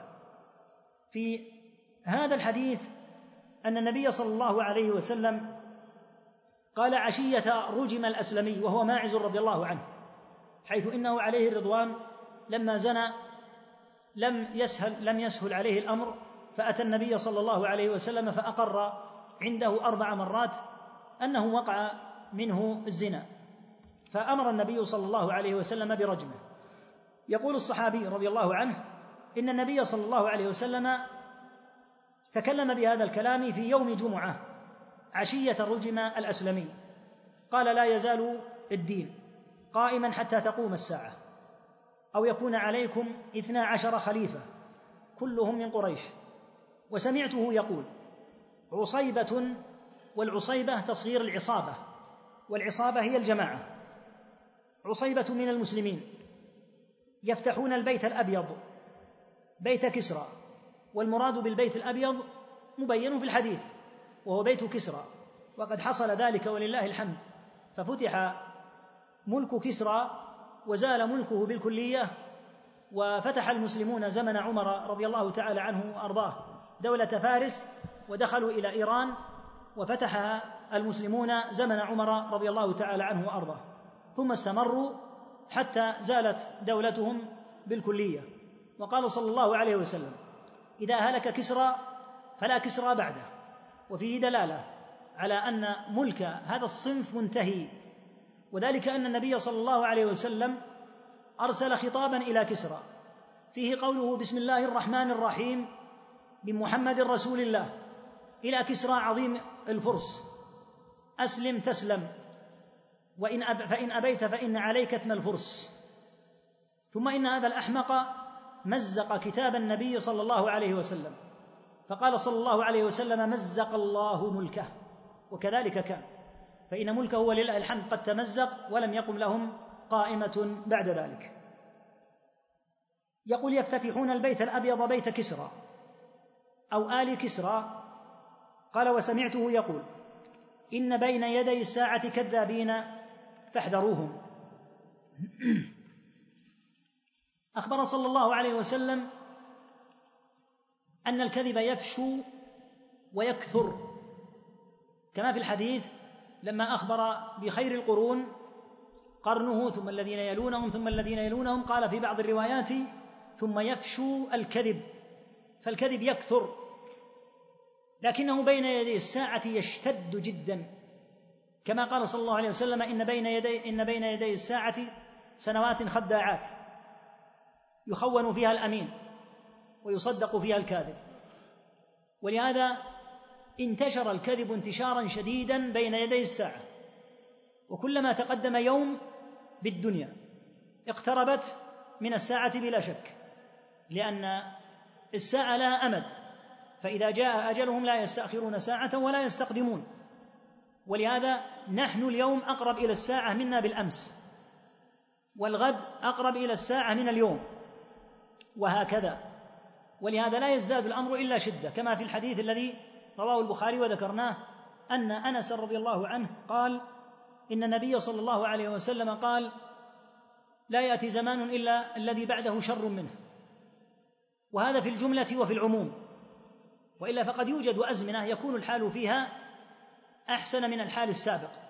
ولهذا لما سئل الحسن البصري رحمه الله تعالى عن عمر بن عبد العزيز بعد الحجاج لأن وقت الحجاج قبل وقت عمر وسئل عن هذا الحديث أن النبي صلى الله عليه وسلم قال لا يأتي على الناس زمان إلا الذي بعده شر منه. قال الحسن رحمه الله قال لا بد للناس من تنفيس. يعني ليس الأمر مدلهما دائما بحيث يكون كل عام أسوأ من العام الذي بعده بالتوالي بحيث يستمر الحال على هذا. بل يمكن أن يوجد بعض الأزمنة تنتشر فيها السنة أو بعض الأمكنة ويقوى فيها جانب الإسلام وإن كان الزمن الذي قبله فيه شيء من السوء وفيه شيء من موت السنة. لكن في الجملة في العموم لا يأتي زمان إلا الذي بعده شر منه. ولهذا كثر الدجالون الكاذبون الذين يدعون النبوة. وأخبر صلى الله عليه وسلم أنه سيفتري ثلاثون كذابا كلهم يدعي النبوة. وكثر الكذابون الذين يدعون النبوة والمقصود بالثلاثين كما قال أهل العلم ثلاثون ممن لهم شوكة ولهم قوة. أما من قد يدعي النبوة من هؤلاء الذين في عقولهم شيء من الخلل ونحوه هؤلاء كثير ولا يحسبون لا يحسب مثل هؤلاء لأنهم قد رفع عنهم القلم. فإذا ادعى أنه النبي أو أنه المهدي هذا هؤلاء مساكين. لا ينبغي حتى نشر أمرهم والسخرية بهم والضحك بهم لأن هؤلاء مجموعة من المساكين. الذين يسأل المسلم ربه العافية ويحمده تعالى أن عافاهم مما ابتلاهم فكل ما قالوه فإنه لا, لا اعتبار له. فليس هؤلاء داخلين لأن هؤلاء لا شوكة لهم ولا يتبعهم أحد. وإنما المقصود ذوو الشوكة. ومن من أواخرهم عدو الله غلام أحمد القادياني الذي ادعى النبوة في الهند ودعمه الإنجليز ولا يزالون إلى اليوم يمدون أتباعه وينشرون مقالاته لأن هذه الطوائف الضالة يحرص الكفار على أن تكون هي المنتشرة في بلاد المسلمين لأنها طوائف كفر لأن هذه القاديانية بإجماع علماء المسلمين كفار إذ يدعون أن غلاما هذا نبي من أنبياء الله ومن ادعى النبوة بعد النبي محمد صلى الله عليه وسلم فلا شك في كفره ولهذا أجمع الصحابة على قتال مسيلمة وقتال الأسود العنسي وأمثالهم ممن ادعوا النبوة. فالمقصود بهؤلاء الثلاثين الذين يدعون النبوة الذين يكون لهم قوة وأتباع وشوكة. أما من لا يكون له تبع أو يكون في عقله شيء من الخلل أو نحوه فهؤلاء لا يحسبون. قال وقال صلى الله عليه وسمعته يقول صلى الله عليه وسلم إذا أعطى الله أحدكم خيرا فليبدأ بنفسه وأهل بيته. هذا كحديث ابدأ بنفسك ثم بمن تعول. إذا أعطاك الله تعالى خيرا فابدأ بنفسك أنت وابدأ بمن تحت يدك من ذريتك وزوجتك ووالديك إن كان يلزمك النفقة عليهم وكان محتاجين إلي محتاجين إليك ونحو ذلك. ثم ابدأ بعد ذلك إن شئت بالصدقات أو نحوها. فلا تضيع هؤلاء الذين هم في ذمتك لأنك تريد أن تتصدق على غيرهم لأن هؤلاء إذا ضاعوا فقد أضعت من أوجب الله النفقة عليهم. والصدقات العامة هذه على سبيل الاستحباب لكن أن تضيع من تحت يدك ممن هم من أهل بيتك كما قال فليبدأ بنفسه وأهل بيته. لا شك أن هؤلاء هم الأولى بالبر والإحسان والنفقة على نفقة الإنسان على أهله أعظم من النفقة في سبيل الله عز وجل في الجهاد. كما جاء عنه عليه الصلاة والسلام أنه قال دينار جعلته في سبيل الله ودينار جعلته مما قال للمسكين أو لابن السبيل ودينار أنفقته على أهلك أعظم ذلك الدينار الذي تنفقه على أهلك. فاحتسب الأجر في النفقة على أهلك لأن المسؤول عن النفقة عن هؤلاء الصغار صغارك والزوجة زوجتك أنت. فإذا لم تقم أنت بالنفقة عليهم فقد أضعتهم فيبدأ بهم قبل غيرهم. قال وسمعته صلى الله عليه وسلم يقول أنا الفرط على الحوض الفرط هو الذي يتقدم القوم إلى الماء فيهيئ الدلاء والحبال ويجهزها حتى إذا وصل القوم إلى مورد الماء وجدوا الدلاء قد هيئت واستطاعوا بدلا من أن يبدأوا في تهيئة الدلاء وتهيئة ما يتعلق بجذب الماء يكون هذا الفرط قد تقدمهم. فالفرط هو الذي يتقدم القوم. هو صلى الله عليه وسلم فرط أمته على الحوض والحوض هو مجمع الماء وهو حوض عظيم يكون في القيامة. أخبر صلى الله عليه وسلم أن ماءه أحلى من العسل وأنه أشد بياضا من اللبن طوله شهر وعرضه شهر يرده الموفقون المرحومون في القيامة. من شرب منه شربة لم يظمأ بعدها أبدا. وأخبر صلى الله عليه وسلم أن أصنافا في هذه الأمة يذادون عن حوضه. ممن يذادون عن حوضه صلى الله عليه وسلم المرتدون الذين ارتدوا بعده على أعقابهم ممن كان ظاهرهم زمنه صلى الله عليه وسلم كان ظاهرهم الإسلام لكنهم والعياذ بالله ارتدوا القهقراء وتركوا الدين. فقاتلهم أبو بكر رضي الله تعالى عنه وأرضاه والمسلمون حتى أعادوهم إلى دين الله عز وجل. فهؤلاء الذين غيروا وبدلوا بعد النبي صلى الله عليه وسلم قطعا لا يريدون لأنهم كفار. وممن يذادون عن الحوض بعض أهل الذنوب.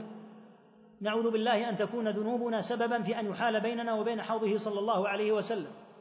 فإن منهم من يحال بينه وبين الحوض وإن لم يكن كافرا. كما تقدم في الحديث السابق أن النبي صلى الله عليه وسلم أخبر أن من صدق الحكام في كذبهم أو أعانهم على ظلمهم فليس مني ولست منه ولن يرد علي الحوض. فهذا صنف من العصاة. لا يردون على النبي صلى الله عليه وسلم حوضه. حاصل ما تقدم من هذه الأحاديث وخلاصتها أن الخلافة تكون في قريش وأن دين الله يكون عزيزا منيعا. ما وليه اثنا عشر رجلا كلهم من قريش وأن هؤلاء لا يلزم أن يكونوا متوالين. بحيث يأتي طالب العلم ويعد. أبو بكر عمر عثمان علي معاوية يزيد لا ليس لزاما. قد يكونون متفرقين. النبي صلى الله عليه وسلم لم يقل ما وليه اثنا عشر خليفة مرتبين. ما قال هكذا. لكن قال ما وليه اثنا عشر. الأربعة قطعا معاوية قطعا عمر بن عبد العزيز قطعا لأن الإسلام في زمنهم قوي عزيز منيع. ثم أخبر صلى الله عليه وسلم بأن هؤلاء الاثني عشر يجتمع عليهم. فاجتماع الأمة عليهم يكون معه ما ذكر في الحديث يكون الدين عزيزا منيعا. فبه نعرف أيضا أن الخلافة تكون في قريش وأنه لا ينازعهم فيه أحد إلا أكبه الله على وجهه في النار وأنها باقية فيهم. ما بقي اثنان بشرط وهو الحديث الذي بينه البخاري أن النبي عليه الصلاة والسلام أخبر بهذا ما أقاموا الدين. فما داموا مقيمين للدين فوعد الله فيهم باقي. فلما حصل ما حصل في أخريات دولة بني العباس واقع الأمة واضح أن الخلافة زالت بل حتى في زمن الدولة العباسية في أخرياتها في السنوات الأخيرة منها الواقع أن الخليفة لم يكن له من الولاية إلا اسمه فكانوا يخطبون باسمه في يوم الجمعة ويدعون له ونحو ذلك لكن التصريف كان بيد الولاة والوزراء وقادة الجيش ونحوهم لأن الدولة ضعفت ثم سقطت تماما في عام ست وخمسين وستمائة على يد التتار بمعونة الرافضي ابن العلقمي وتمالؤه وتواطؤه مع التتار.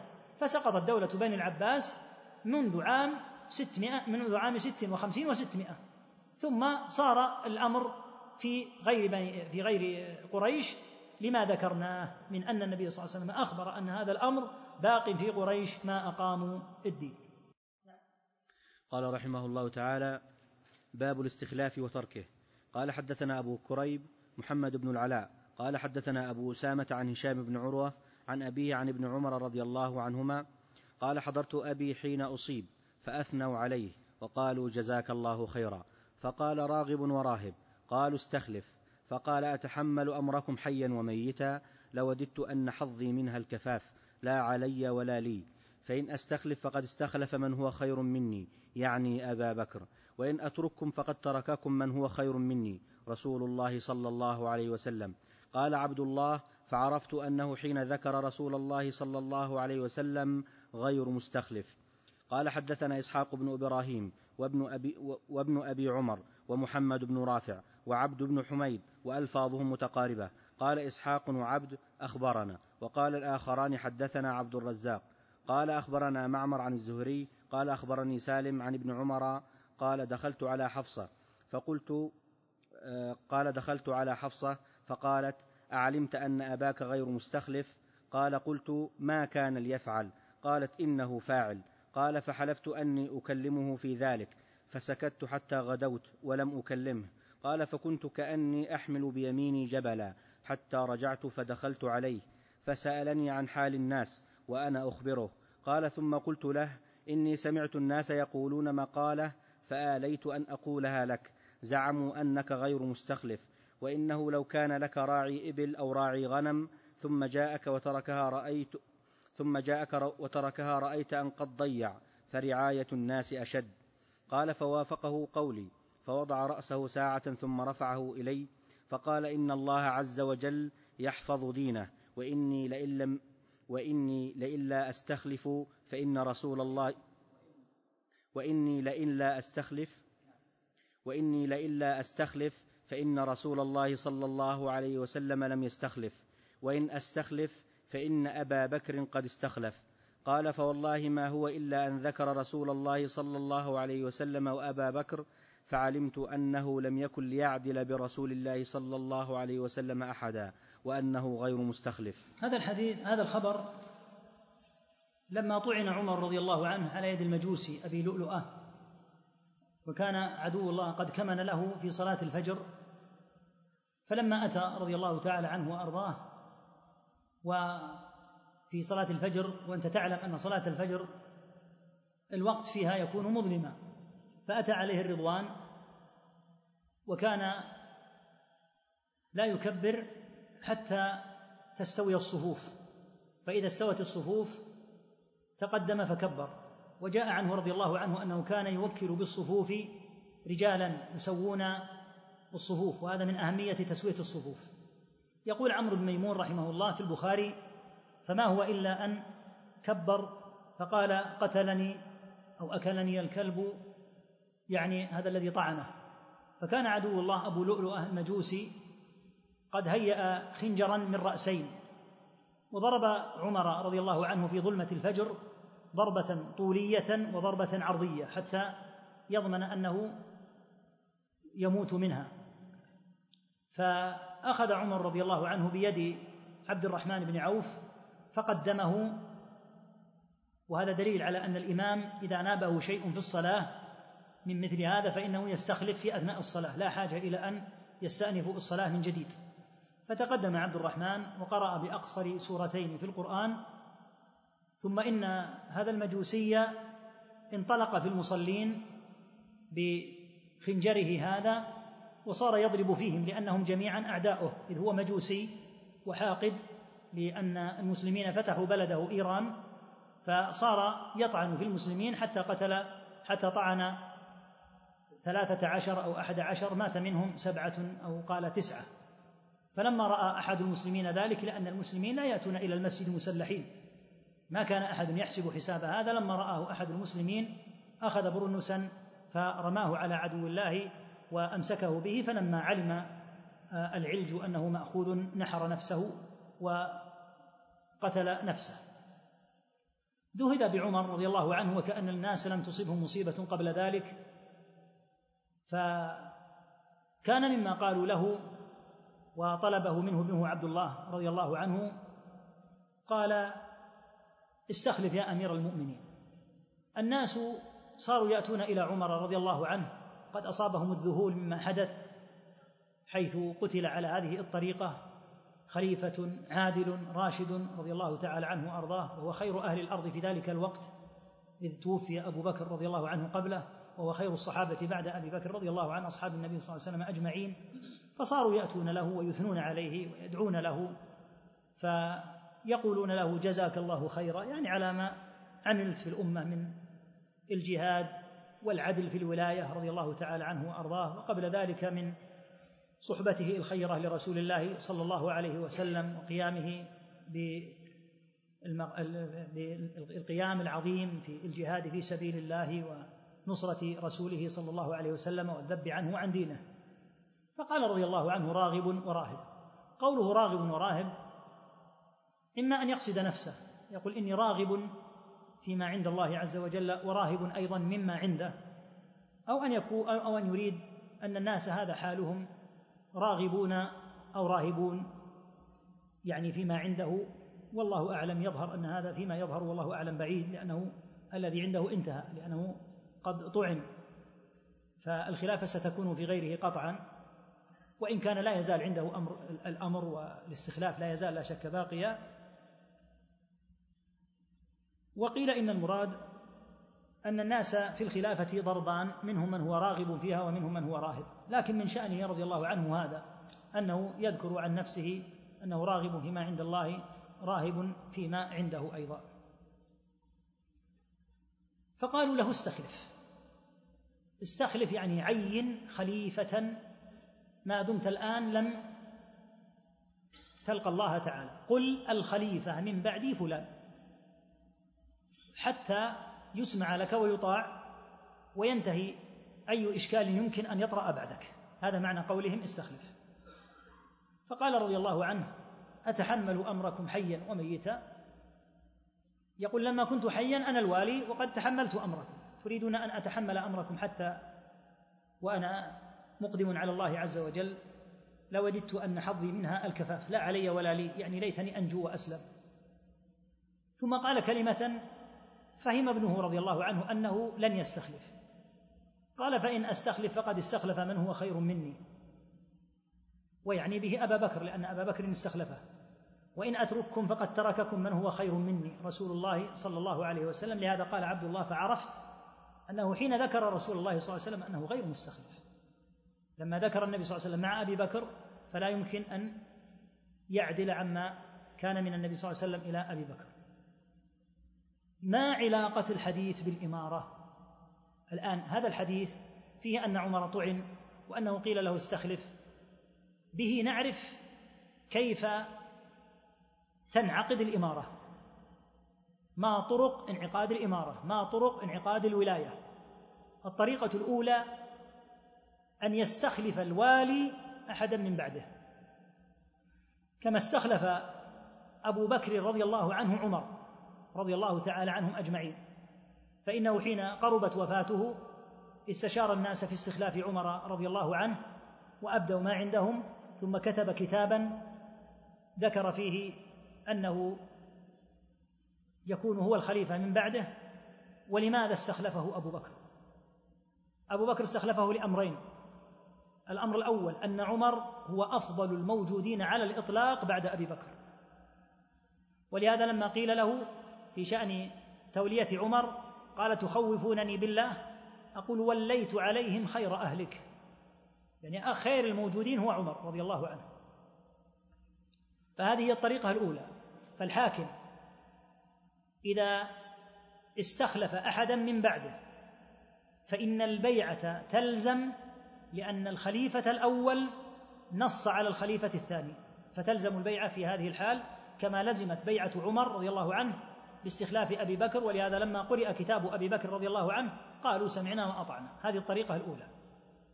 قلنا إن السبب الأول في استخلاف أبي بكر لعمر رضي الله عنهما أن عمر هو أفضل الموجودين. الثاني أن أبا بكر رضي الله عنه لما حصل ما حصل من النقاش بين المهاجرين والأنصار ولم يترتب على هذا ولله الحمد أي ضرر وإشكال إلا أن أبا بكر لا يضمن إذا توفي ولم يستخلف أحدا لا يضمن أن يقع خلاف بعده. فربما قال قائل نريد فلانا وقال آخر نريد فلانا. فأراد أن يحسم النقاش في المسألة فاستخلف عمر رضي الله عنه. وبه نعلم أن استخلاف الحاكم الأول. آخر من بعده أنه يلزم الأمة فيجب السمع والطاعة. هذه الطريقة الأولى. الطريقة الثانية أن يبايع من قبل أهل الحل والعقد.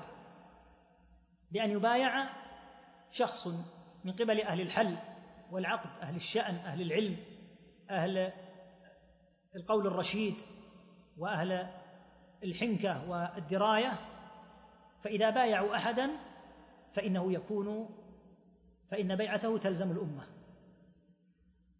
طريق ثالث وهو الذي فعله عمر رضي الله عنه أن لا يعين أحدا ولكن يجعل الخلافة في عدد.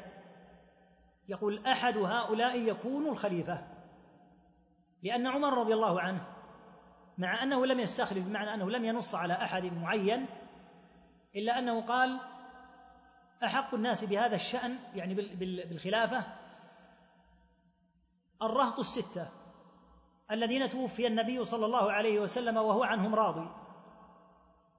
وهم بقية العشرة المبشرين بالجنة علي وعثمان وعبد الرحمن بن عوف وطلحة والزبير وسعد بن أبي وقاص.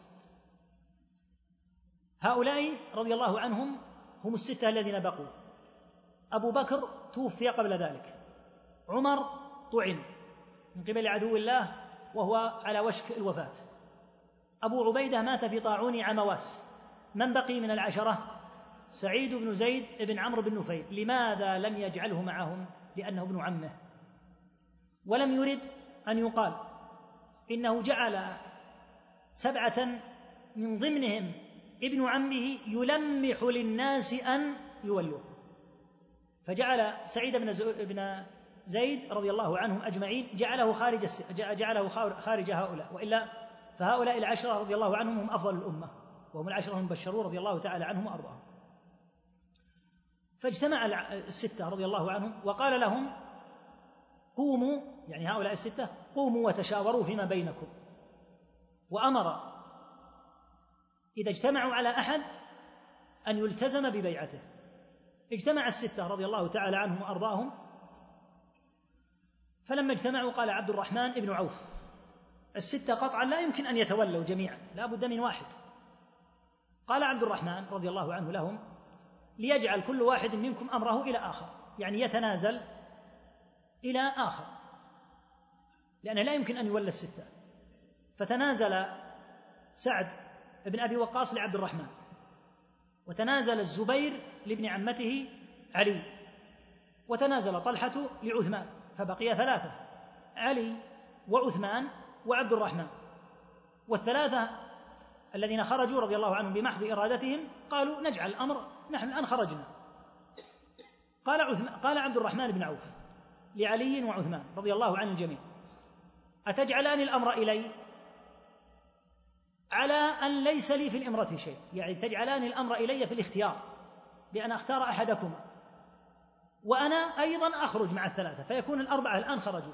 وينحصر الأمر في عبد الرحمن في علي وفي عثمان رضي الله عنهما. قال نعم لعلمهما بإمامة عبد الرحمن وأمانته ودينه. فصار عبد الرحمن بن عوف مدة ثلاث الليالي التي طعن فيها عمر رضي الله عنه يسأل الناس سأل المهاجرين والأنصار وأمراء الأجناد ومسلمة الفتح. أيما أفضل أيما أولى علي أو عثمان؟ فكلهم أطبقوا وأجمعوا على عثمان. ولهذا قال الإمام أحمد لم يتفق على بيعة أحد ما اتفق على بيعة عثمان لأنها جاءت بعد تأني وبعد استشارة طويلة وبعد سؤال الناس كلهم حتى سأل عددا غفيرا جما من الناس رضي الله عنه. فجاء عبد الرحمن لعلي وعثمان. وقال لعلي رضي الله عنه لك قرابة من رسول الله صلى الله عليه وسلم ومن صهره ما علمت. فعليك الله إن وليتك لتعدلن وإن وليت عثمان لتسمعن ولتطيعن قال نعم. وقال لعثمان لك من صهر رسول الله صلى الله عليه وسلم ما قد علمت لأنه تزوج ابنتين من بنات النبي صلى الله عليه وسلم وتزوج علي واحد فتعطي العهد لئن وليت لتعدلن لئن وليتك لتعدلن ولئن وليت علي لتسمعن ولتطيعن. قال نعم. قال يا علي لا تجعل على نفسك سبيلا فإني لم أرى الناس يعدلون بعثمان أحدا. يعني الناس يريدون عثمان وقد سألت الجميع فبايعه من؟ علي الفقيه المؤمن المتقي الورع الذي إذا تعهد بأمر أوفى به لأنه أعطى العهد ووكل عثمان عبد الرحمن وفوض في هذا فبايع عثمان عبد الرحمن ورفع علي يده وبايع عثمان رضي الله تعالى عن الجميع وهذا يدل على أن الصحابة جميعا لا يكترثون بأمر الولاية ولا يهتمون بها فلم يكن عثمان يكترث ان يكون هو الوالي أو علي؟ ولما طلب عبد الرحمن من هؤلاء الستة أن يجعل كل واحد أمره إلى آخر تنازلوا فورا. وعمر رضي الله عنه أحسن الاختيار لأنه لو اختار ستة كل واحد قال له الأمر عندي. أنا قد وليت لي من الولاية مثل مالك ما انتهت ولا حسنت لكنه يعلم دينه وورعهم رضي الله تعالى عنهم أجمعين. وبذلك ولي عثمان. فهذه الطريقة الثالثة تجمع بين عدم التعيين وبين جعل الولاية لهؤلاء المحددين. طريقة أخرى تثبت بها الولاية وإن لم تكن الطريقة السليمة لكن شرعا تثبت بها الولاية وهي طريقة التغلب.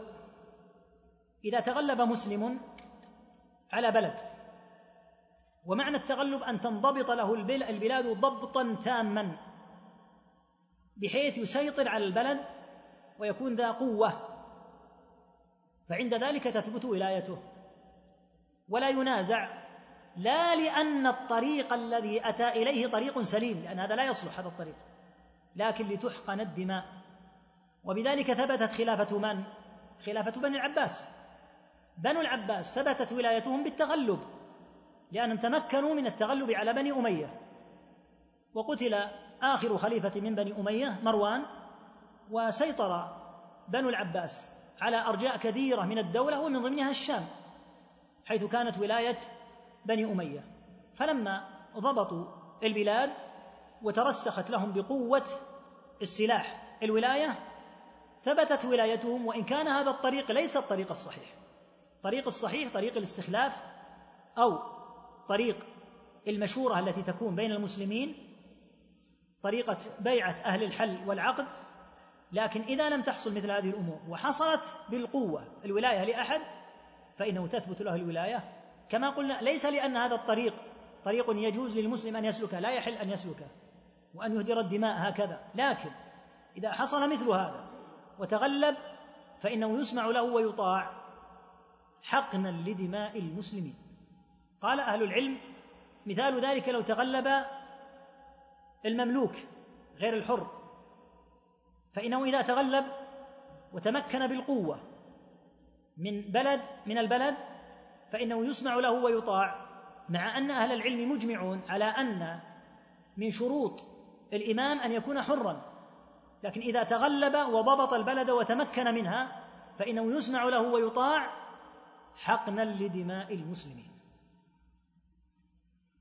فهذه هي الطرق. ولذلك أورد مسلم رحمه الله تعالى الحديث هناك ما ترى وفيه أنه قال رضي الله عنه إن أستخلف فقد استخلف من هو خير مني. يعني أبا بكر وإلا أستخلف فقد ترك من هو خير مني يعني رسول الله صلى الله عليه وسلم حفصة أم المؤمنين رضي الله عنها بنت عمر رضي الله عنهما لما شعرت بأن عمر رضي الله عنه لن يستخلف أخبرت بذلك ابنه عبد الله فاهتم عبد الله بذلك جدا وخشي أن يحدث من عدم استخلافه شيء من النزاع فجاء وقال له رضي الله عنه لو كان لك راعي إبل أو راعي غنم ثم جاءك وتركها يعني هذه الإبل أو الأغنام. رأيت أنه قد ضيع يعني ترك هكذا الأغنام عرضة للذئاب عرضة للضياع عرضة للسرقة. فرعاية الناس أشد يعني يتوجه إليك الأمر أنت أكثر. قال فوافقه قولي فوضع رأس رأسه ساعة ثم رفعه إلي فقال إن الله عز وجل يحفظ دينه. وهذا مما ينبغي أن ينشر في المسلمين اليوم. لنطمئن أيها الإخوة أن هذا الدين محفوظ لا بقوة دولة ولا بقوة رجال لكن الله عز وجل هو الذي يحفظ الدين. ولو أن الأمر موكول للدول أو للأفراد لاندثر الإسلام منذ قرون. فمن فضل الله عز وجل الذي به تقر عين كل مسلم ويشرق به كل كافر ومنافق أن هذا الدين محفوظ من قبل الذي يمسك السماوات والأرض أن تزولا. فليس أمر حفظ الدين موكولا لأحد. ولهذا خذ قاعدة في حياتك أن من تخلى عن الدين ونكص على عقبيه ممن كان عنده علم أو كان عنده عبادة أو كان عنده خير وصلاح فإنما يضر نفسه ولا يضر دين الله تعالى شيئا. فإن دين الله محفوظ بحفظ الله تعالى. ولهذا على أهل الإسلام أن يسلكوا في نصر دينهم الطرق التي رسمها النبي صلى الله عليه وسلم. والا يستقدموا من أعداء الله في الغرب أو في الشرق أي طريقة يزعمون أنهم بها يقوون الدين. فإن الدين لا يحتاج إلى بدع الكفرة في الغرب أو في الشرق حتى يقوى. الدين قوته فيه. وقد قال صلى الله عليه وسلم لا يزال الله يغرس في لهذا الدين غرسا. قوة الدعوة ليست لأن فلانا الداعي إلى الله قوي أو لأن إمكانياتنا قوية. قوته من عند العزيز جبار السماوات والأرض. فسعيد الحظ الموفق هو الذي يتعرض لرحمة الله تعالى بأن ينصر هذا الدين. وإلا فالله ناصر دينه وحافظه ولو تخلى عنه الملايين. مهما تخلف من تخلف عن دين الله فإنما يضر نفسه. أما الدين فهو محفوظ كما يقول عمر رضي الله عنه. إن الله عز وجل يحفظ دينه. الدين ولله الحمد محفوظ. ولن يضمحل ولن يزول. ولو اجتمع كفرة الشرق والغرب لا يزول دين الله ولله الحمد. لكن على من أراد الرفعة والدرجة العالية عند الله أن يسعى في نصر دين الله تعالى. وأعظم نصر لدين الله أن تلتزم به. وتنهج منهج السلف الصالح رضي الله تعالى عنه وألا تستعجل النتائج. لا تستعجل النتائج. نصر دين الله عز وجل ربك عز وجل يعلمه. فإذا قيل لنا هذه الطريقة فيها نصر لدين الله لكن هي طريقة غير شرعية. نقول حاشا لله أن يكون في دين الله النزه النظيف ما يحتاج إلى طرق الضلال والباطل حتى يتقوى بها. فإن الحق كما سماه الله بل نقذف بالحق على الباطل فيدمغه فإذا هو زاهق. الحق ما يحتاج إلى أن يستخدم له باطل يقوى به لا والله. الحق يحتاج إلى أن يستمسك به. وأن يقوم به رجال كما قال تعالى من المؤمنين رجال صدقوا ما عاهدوا الله عليه فمنهم من قضى نحبه ومنهم من ينتظر وما بدلوا تبديلا. لا تبدل. أثبت. ولو بقيت مئة سنة لا ترى نصرا لدين الله. أثبت أنت. نصر دين الله تعالى. أن تلتزم مذهب السلف الصالح رضي الله عنهم قولا واعتقادا وسلوكا في بيتك وفي مع جيرانك مع قراباتك مع المسلمين مع الكفار مع كل أحد. يكون لك منهج واضح. هو منهج السلف الصالح. والله حافظ دينه. نصر دين الله إلى الله عز وجل والطرق التي يراد بها استجلاب النصر لدين الله. لا بد أن تكون من نفس دين الله والباطل لا يمكن أن يحتاج إليه. الباطل لا يحتاج إليه المسلمون ولله الحمد. فعلى المسلمين أن تقر أعينهم وأن يعلموا أن وعد الله تعالى كما قال وعد الله لا يخلف الله وعده ولكن أكثر الناس لا يعلمون. فنصر دين الله عز وجل آتي. ولهذا نزلت هذه الآية العظيمة في مكة حيث كان المسلمون في أشد ما يكون من الضعف. يقول تعالى في سورة مكية ولقد كتبنا في الزبور من بعد الذكر أن الأرض يرثها عبادي الصالحون. في مكة حيث كان المسلمون يضطهدون أشد الاضطهاد. يعدهم الله أنهم سيرثون الأرض. لكن الآية نزلت على أناس الإيمان في قلوبهم أرسخ من الجبال. يعلمون أن هذا حق. ولهذا ثبتوا رضي الله تعالى عنهم وأرضاهم. وعلموا أن الله ناصر دينه. وإن كان الكفار متكالبين عليهم في نفس مكة. فضلا عن الكفار في أنحاء الأرض. فعلى الأمة أن تعلم هذا. وألا تيأس من رحمة الله تعالى وأن لا تلتمس بتاتا أي طريق ترى أن فيه نصرا لدين الله عز وجل إلا أن يكون طريقا مشروعا لا يستقدم من أعداء الله عز وجل. ثم إن الطريق الذي ينصر به دين الله لا يمكن أن يتم أن يتم إلا إذا كان على وفق ما قال الله تعالى قل هذه سبيلي أدعو إلى الله على بصيرة أنا ومن اتبعني.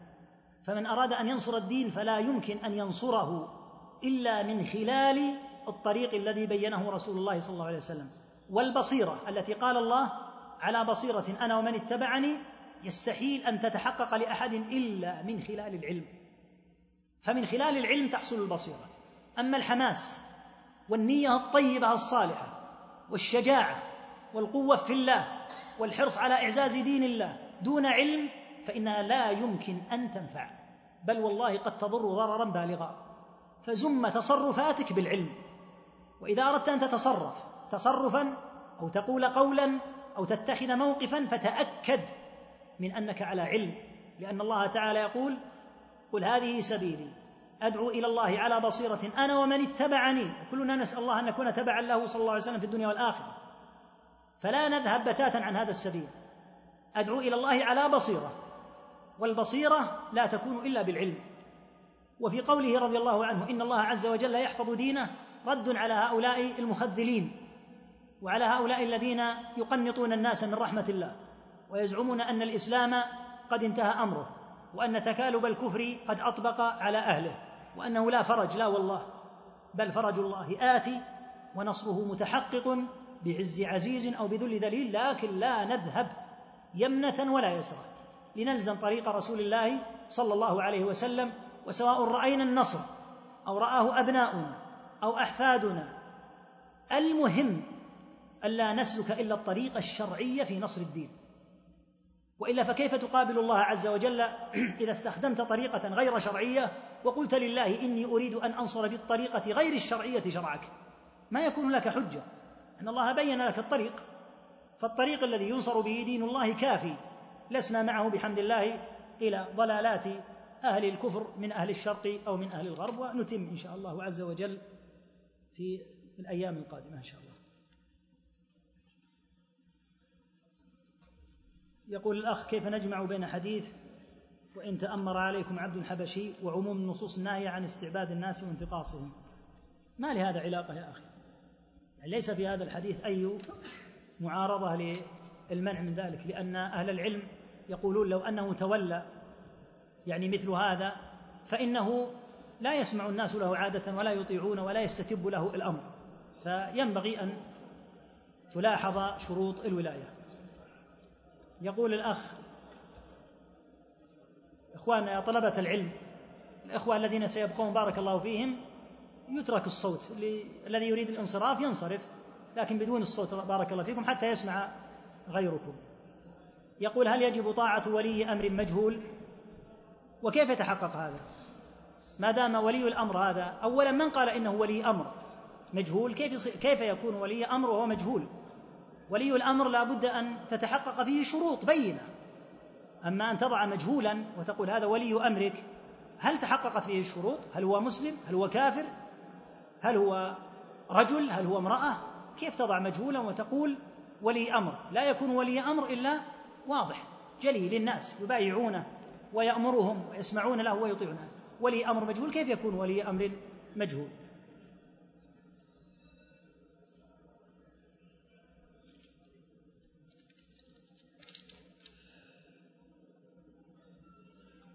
يسأل عن الحكم بغير ما أنزل الله يجب على الأمة ألا تحكم إلا بما أنزل الله. وكل حكم بغير ما أنزل الله فإنه من حكم الطواغيت وهو مما خلفه أعداء الله من المحتلين المسمين بالمستعمرين في الأمة. الواجب على الأمة أن تلغي هذه الضلالة الجاهلية وأن تلزم دين الله عز وجل ولا يحكم عباد الله في أرض الله إلا بحكم الله. يسأل يقول ما الفرق بين مهدي الرافضة ومهدي أهل السنة والجماعة؟ آه، مهدي الرافضة غير موجود. فلا يمكن أن يقال ما الفرق بينه وبين لكن أنت تسأل عن المعدوم وعن الموجود. أما المهدي الذي أخبر النبي صلى الله عليه وسلم به فقد أخبر عليه الصلاة والسلام بجملة من العلامات له وأخبر عليه الصلاة والسلام أيضا أنه من ذرية الحسن بن علي رضي الله عنهما قال أهل العلم إنه جاء من ذرية الحسن لأن الحسن رضي الله عنه تنازل بالخلافة مع أن أهل العراق بايعوه فجعل الله تعالى من آثار ذلك أن صار المهدي الذي يكون في آخر الزمان من ذريته. والعلامات العلامات تجدها يا أخي في كتب أهل السنة التي ذكرت الأحاديث الواردة في المهدي يطول بها. ذكرها أبو داود ذكرها غيره وصنفت فيه مصنفات كثيرة. يقول مبادرة الثلاثة من الصحابة إلى التنازل ألا توحي أن عثمان رضي الله عنه كان يرغب في الخلافة؟ لو كان يرغب في الخلافة ما وافق عبد الرحمن؟ لأن عبد الرحمن قال له أتجعلان الأمر إلي؟ يعني أختار واحد يعني أختار واحدا منكما. قال نعم. ثم لما جاء للبيعة قال يا عثمان إن وليت عليك علي تعطي عهد الله لا تسمعن ولا تطيعن؟ قال نعم. فلو كان يرغب بالخلافة قال لا. لا أولي لا أوكلك ولا أجعل الخلافة إلا في أنا ولاني عمر. لكن قال نعم.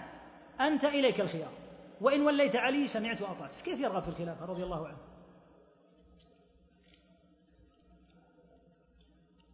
ذكر موضوع التغلب وقلنا يعني موضوع التغلب أنه منضبط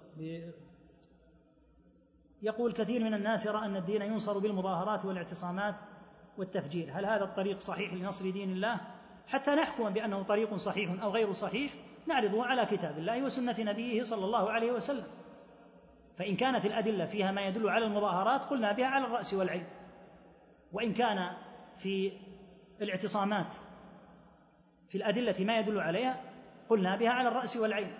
لكن لا شك أن هذه مما استقدمت والثورة الفرنسية البائسة الخبيثة التي كانت في أخريات القرن الثامن عشر حقيقة أن أثرها كبير جدا كان أثرها كبيرا في أوروبا في البداية ثم تغلغلت عن طريق مصر في زمن الخديوي ثم من خلال مصر تفرعت في عدد من الدول وقبل ذلك أيضا على يد آه، أتاتورك في تركيا وتسربت من خلالها للمسلمين من أهل لا إله إلا الله من الذين هم مسلمون لا شك تسربت جملة من المفاهيم. وصنف بعض الناس مصنفات يقول إن مثل هذه التصرفات تصرفات شرعية دل عليها قول الله ودل عليها قول رسول الله صلى الله عليه وسلم فظن كثير من المسلمين الطيبين أن هذه طرق صحيحة. والواقع بخلاف هذا هذه ليست بطرق صحيحة والطرق الصحيحة لا تستخدم لا من فرنسا ولا من بريطانيا ولا من أمريكا تؤخذ من كلام الله وكلام رسوله صلى الله عليه وسلم. وهدي السلف رضي الله عنهم.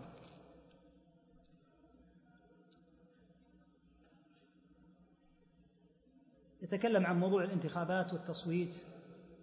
هل يلزم هذه مسألة من المسائل التي يعني بلي بها المسلمون لأن طريقة الانتخابات ليست الطريقة المعروفة شرعا. أن الانتخابات تجعل الأمر لمن هب ودب من عالم وجاهل وفاسق وصالح.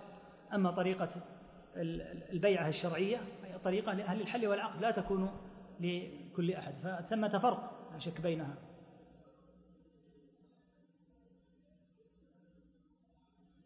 يقول قلت إن عمر بن عبد العزيز ومعاوية رضي الله عنهما من هؤلاء الاثني عشر وذلك لأن الإسلام كان في عهودهم عزيزا منيعا. ماذا عن الوليد بن عبد الملك؟ فكان الإسلام عزيزا أيضا في عصره واتسعت الدائرة. أشد منها أبوه أشد منها أبوه عبد الملك. عبد الملك قالوا لا يكاد يوجد في ملوك الإسلام أحد استتب له الإسلام استتب له الملك مثله. ولهذا قال بعض أهل العلم إن كثيرا من حكام بني أمية يدخلون في هذا لا لأنهم يمثلون يعني بالضرورة مثل ما كان زمن الخلافة الراشدة لا. لكن بالنظر إلى قوة الإسلام في زمنهم واتساع الخلافات واندماغ الكفر وأهله. يقول الأخ نرجو تخفيف يعني حتى نتمكن من الكتابة. هو الإشكال يا أخي الوقت يعني المدة محدودة يعني الآن بقي أربعة أيام وأمامنا عدد يعني من الأحاديث. فطبيعة الدورات السريعة مثل هذه أنها لا بد فيها من شيء لكنها مسجلة ولله الحمد موجودة متاحة يقول من استدلوا على فعل عبد الرحمن بن عوف في موضوع الانتخابات فرق ثرى عن الثريا. الرحمن بن عوف رضي الله عنه سأل المهاجرين سأل الأنصار سأل أمراء الأجناد القوات القواد الذين حضروا الحج مع عمر هؤلاء أهل الحل والعقد. هؤلاء الذين أما الانتخابات فيمكن أن يعني يدخل فيها الكافر والمؤمن يمكن يدخل فيها آه، الزاني وشارب الخمور كل أحد يمكن يدخل فيها ففرق كبير يعني. قوله صلى الله عليه وسلم بدأ الإسلام غريبا وسيعود غريبا الجمع بينه وبين لا يزال هذا الدين عزيزا منيعا حتى تقوم الساعة. هذا واضح. أما بدء الإسلام فلا شك أنه غريب. وأما في آخر الأمر فلا شك أنه أيضا غريب. لكن بين ذلك بين ذلك يكون في عزة للإسلام.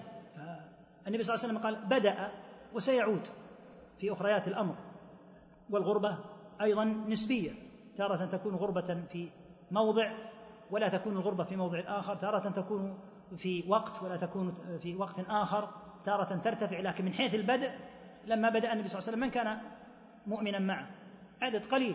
في آخر الأمر يعود الناس إلى عبادة الأوثان عياذا بالله. ولا يبقى على وجه الأرض من يقول الله الله كما في مسلم والأحاديث هذا صحيح ثابتة.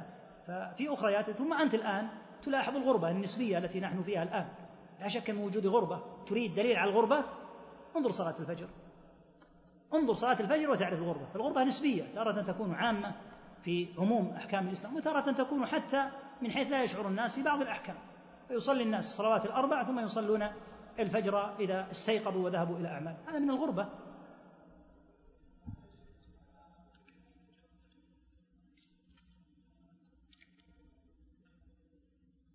يقول أوراق المقدمة التي بدأتموها حتى نستفيد منها. هي إن شاء الله تعالى كل ما سمعت سيطبع بإذن الله في الموقع عند الإخوة إن شاء الله تعالى وهو مسجل فتجده إن شاء الله مطبوعا بإذن الله تعالى ومسجلا. نفس القضية الأخ يقول يعني لو تكون العبارات يعني ما فيها يعني شيء من السرعة فهذا عذرنا عذرنا هو هذا أن الوقت قصير والحمد لله هي مسجلة كما قلت تستطيع أن ترجع إلى الموقع. إذا نشرت وتعيد يعني ما فاتك. يقول معنى صمنيها الناس مثل الحاصل الآن. يعني إذا رفع الناس أصواتهم صرت لا تسمع. يعني تكلم الناس كلاما فلم يسمع جيدا ماذا قال النبي صلى الله عليه وسلم. نفس الوضع يعني طلب الأخوة هذا. يسأل عن المراد بولي الأمر وشروطه كما قلنا لك يعني ولي الأمر هو الذي كما قال عليه الصلاة والسلام أولا قال الله تعالى أطيعوا الله وأطيعوا الرسول وأولي الأمر فالتسمية الشرعية في القرآن. وقال النبي صلى الله عليه وسلم وأن تطيعوا من ول وأن تناصحوا من ولاه الله أمركم. يعني الذين تولوا أمر الناس وصاروا عليهم حكاما وأمراء هؤلاء هم. شروطهم منها شروط متفق عليها على رأسها الإسلام والذكورة أن يكون ذكرا. ومن الشروط أيضا القرشية أن يكون قرشيا إذا أمكن. وثمة شروط يعني محل خلاف بين أهل العلم رحمهم الله محلها في كتب الأحكام السلطانية ونحوها وصلى الله وسلم.